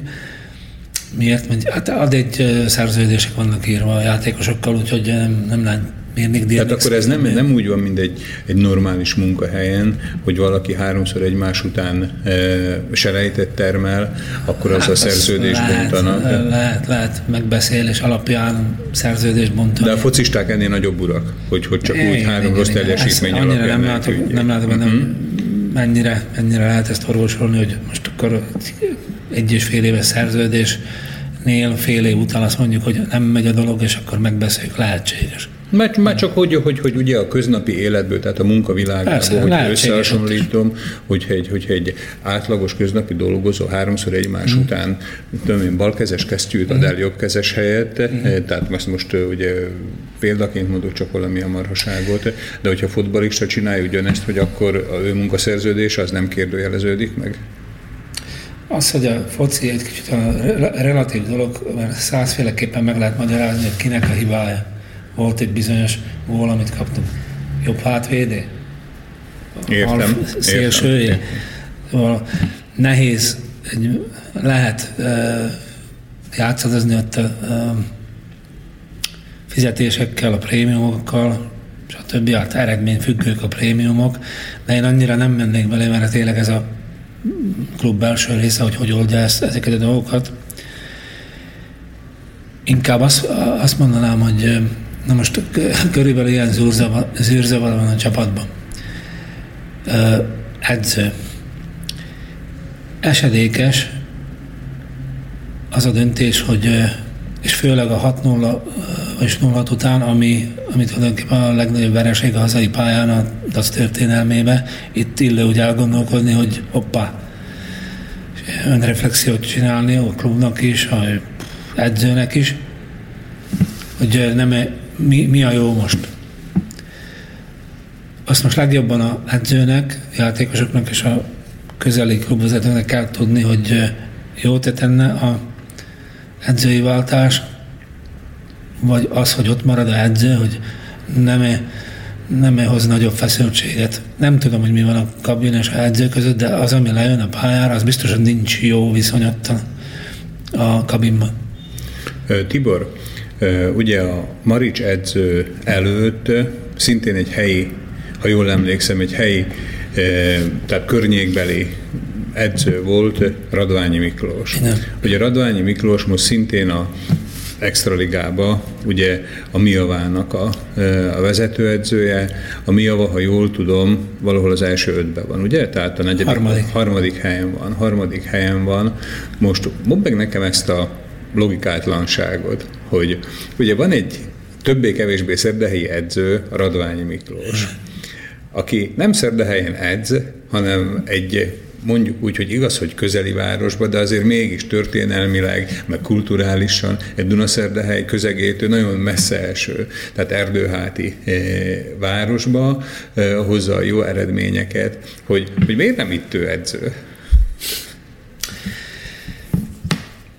Ezzel vissza kell menni 2014-es évhez, tavaszi szezon után, amikor bent maradtunk,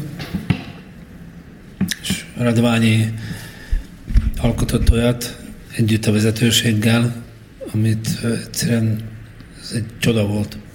Bent maradtak, és tényleg egy nap alatt összerakták a csapatot, mert pénteken még nem is ismerték egymást a játékosok, először találkoztak a öltözőbe, és szombaton játszottak. Ez tényleg így volt? Igen. Ö, Miki már 2010-ben, amikor a Antaléra alatt átvette a csapatot, 2010-11-es szezonban összerakott nagyon jó gárdát, kompakt csapat volt, és tényleg a, az a fél év, egyik legjobb volt az utolsó nyolc évben, Antalérától 2008-tól. Ott a párszor bemutatta azt, hogy nagyon jó edző, szakmailag, nagyon jól tudja kaucsolni a mérkőzést. Vannak hibái, persze ő se 20 éve edző, de ember tanul, de egy párszor kiütött olyan nagy edzőket, taktikailag, hogy egész Szlovákia tudta, hogy a Radványi Miki egy nagyon jó edző. Egész Szlovákia, csak a felvidékes Dunaszélej nem. No de ez, ez most valamilyen truccoskodás, hogy a saját emberünk, tehát ugye, hogy a Biblia mondja, hogy a saját hazájában senki nem lehet proféta, vagy esetleg úgy gondolod, hogy, hogy vannak valamilyen személyes összeférhetetlenségek, tehát hogy, hogy ez nem pazarlás, tehát hogy, hogy van egy... Pazarlás, csak uh, itt közben játszhat az, hogy a világjúrnak volt egy elképzelés, ami abszolút nem rossz, hogy a külföldi edzőkre fókuszál, külföldi, külföldi szakmára, és megpróbált hozni ide külföldi edzőt, külföldi hozzáállást, ami nálunk néha tényleg nem jó. Viszont az akkor lett volna jó, ha minőséget hoz ide. A Asanovics esetében, aki Asanovics volt ilyen sportvezető, ugye? Olyan funkciója volt, és a Marics, Marics edzőkezdő volt. Lehet, hogy három-négy év múlva a Bundesliga egyik legjobb edző lesz, nem tudom, de úgy, ahogy jött ide, abszolút kezdő volt, és az pont, pont az az edzőtípus volt, aki nem, nem jött be a dacnak. Más típusú edző kellett volna. Ez egyik dolog. Mondom, ez eleve jó húzás hozni ö, nyugatról, nyugati, meg mi, nyugati focit máshol van, mint a miénk, de tényleg ott is rá, arra kell figyelni, fókuszálni, hogy minőség legyen. És másik, másik dolog, másik dolog az, hogy a Radványit alábecsültük. Uh-huh. Alábecsülték a nézők, alábecsülték a vezetőség, hogy mire képes. Talán a Mikinek is jó volt az, hogy elment először Csehországba, Friedek Misztekbe, ott a csapatot utolsó helyről felhozta olyan helyre, ami, ami már azt a... Ez egy stabil helyet. Stabil helyet, igen. Megkedvelték hosszú hosszabb szerződés írtak, de jött neki egy ajánlat a Miaváról, nem volt miről beszélni. Miaván ugyanúgy bemutatta, bemutatja, hogy nagyon jó edző. Erre csak azt mondom, hogy ezt, hozta a, ezt hozták a döntések. Miki alkalmazkodott és csinálja a munkáját. Biztos vagyok abban, hogy ha Mikinek szólnának, akkor abszolút gondolkodás nélkül ide jönne. Fittyet hányva arra, hogy hogyan ment el innen, vagy illetve ezt már bemutatta Antalérával, hogy idejött edzősködni, vagy dacban edzősködött, amikor senki sem akarta vállalni egész Szlovákiában. Úgyhogy ez a Miki története. Na, de térjünk vissza ugye a, a szerdahelyhez. Tehát odáig eljutottunk, hogy a edzőcsere az, az nem lenne e, probléma, Igen. De ugye elmondtad azt is, hogy megérzésed, hogy a látottak alapján valószínűleg a, a csapaton belül sincsen e, minden rendben. És ugye megemlítetted azt, amire azért már szerintem az egész csalóköznek, meg hát a tágabb a lakosságnak és a sportszerető közönsége vár, hogy itt egy, ugye egy új stadion Igen. áll, azt lehet mondani, hogy átadás előtt. Ugye most valamikor késő össze lenne a, a stadionnyitó. Tehát, hogy szerinted a, az a pár hét, ami még a stadion megnyitásáig van, valahogy utol tudja érni a csapat azt, hogy egy fölfejlődjön egy olyan szintre, hogy itt stadiont lehessen átadni nagy örömmel, esetleg egy gólzáporos győzelemmel? Az benne van a pakliban, mert az a stadion egyszerűen fenomenális. Most minden nap majdnem ott vagyok, és egyszerűen libabőrös ember, amikor leül és nézi, az egyszerűen le a kalappal a azok előtt, akik ezt alkotják, kreálják ezt a stadiont, mert én még életemben nem láttam ilyen fluidumos stadiont, még félig kész. Úgyhogy tele lesz a stadion, biztos Trencsén ellen, és simán nyerhet. Trencsén ellen lesz a nyitó meccs? Igen, ha sikerül november 19-én. November 19-én, tehát Trencsén ellen mm. eh, itthon játszon az első meccsét a Szerdehely, ugye? De az egy részletes dolog, hogy Azért mondjuk el, ugye, hogy a Trencsin a, a címvédő, ugye a Igen, bajnok, meg a kupavédő. Formán kívül van, uh-huh. most már olyan csapatoktól is kikap, akik, akiknek négyet rugdalt előző szezonban, úgyhogy ott valami nem stimmel a Trencsénben, próbálnak. Hát Mondjuk azt, hogy ott se stimmel valami. Ott se stimmel. Uh-huh. Eredmények által biztos. Eredményekre nézünk, akkor biztos. Arra azt, amit mondtál te, az egy részleges dolog, mert tényleg lehet 8 8000 vagy 6700 néző fog beférni. Most teli stadion, óriási uh, fluidum hangulat, és nyerhetünk is, és minden szép lesz, vastaps, és gyönyörű napot élünk át, de viszont itt másról van szó. A stadionnal kapcsolatosan is. 2018-ban kész lesz a stadion, és az Várjál, most, tehát most átadják a stadion, de nem lesz teljesen kész? Igen. Aha. 2018-ban kellene befejezni. Akkor ez full, teljesen Igen, full. kész. Na, akkor már a Dac Klub azzal, hogy lesz ez a stadion, el, el, el, megkíván olyan struktúrát, olyan emberi állomány, stb. még körülött mindent, ami, ami képes lesz ezt vinni naponta profi szinten. Na, addig kell észre térnünk minden téren.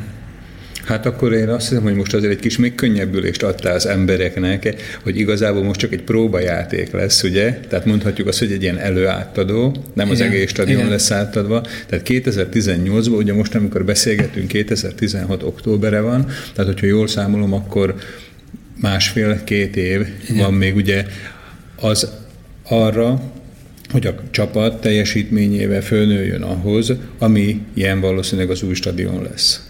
Igen, pontosan. Csak uh, nem vagyok benne biztos, hogy ezzel Szóval ez nem olyan pozitív hír, nem olyan pozitív hír, mert uh, kevés idő arra, hogy helyrehozzuk a dolgokat, amik nem működnek, vagy amik két évig, két évig nem, tudtuk, nem tudtunk helyrehozni, vagy nem tudtunk kreálni egy olyan rendszert, ami működőképes.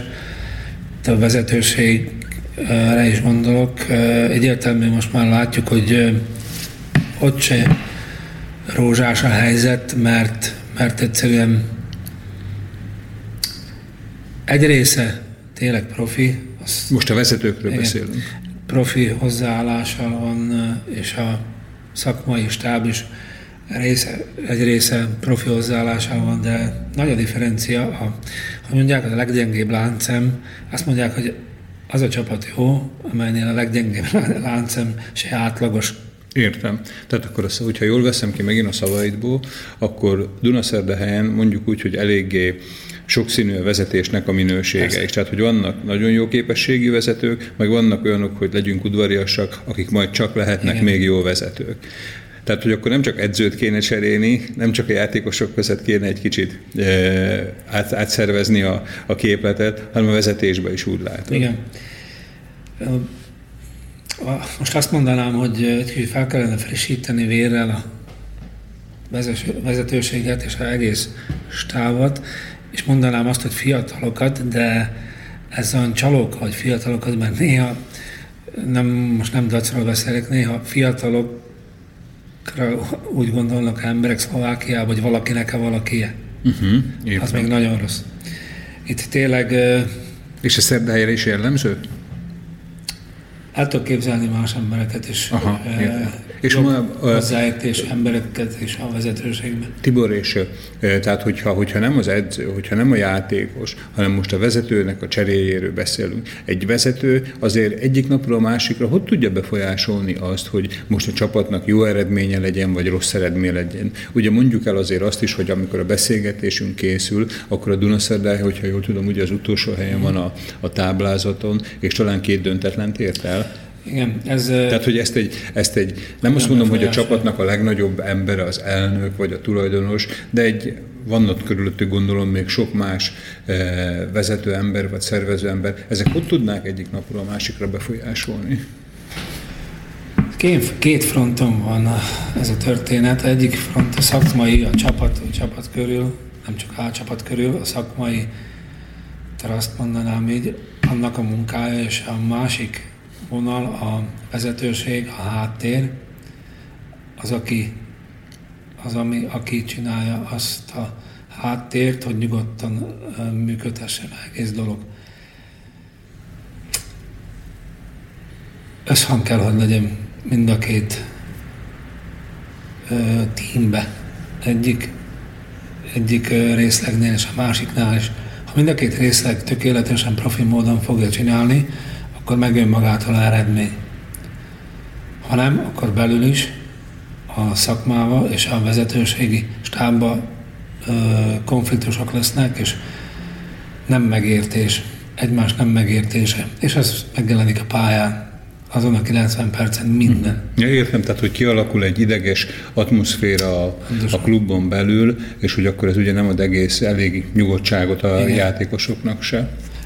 Hadd nem mondjak példákat, hogy konkrétan mi, mi, de szerintem nagyon sok, nagyon sok olyan dologgal foglalkoznak a klubban, aminek abszolút szóval másodlagosak.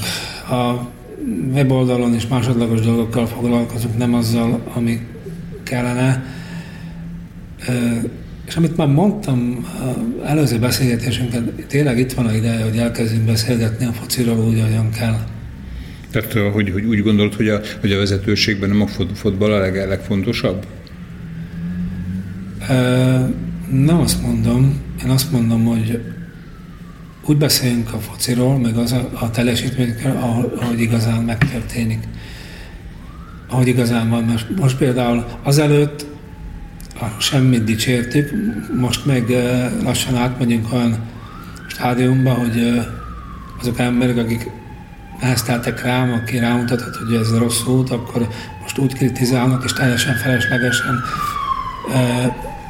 nem, ez nem konstruktív dolog per pillanat.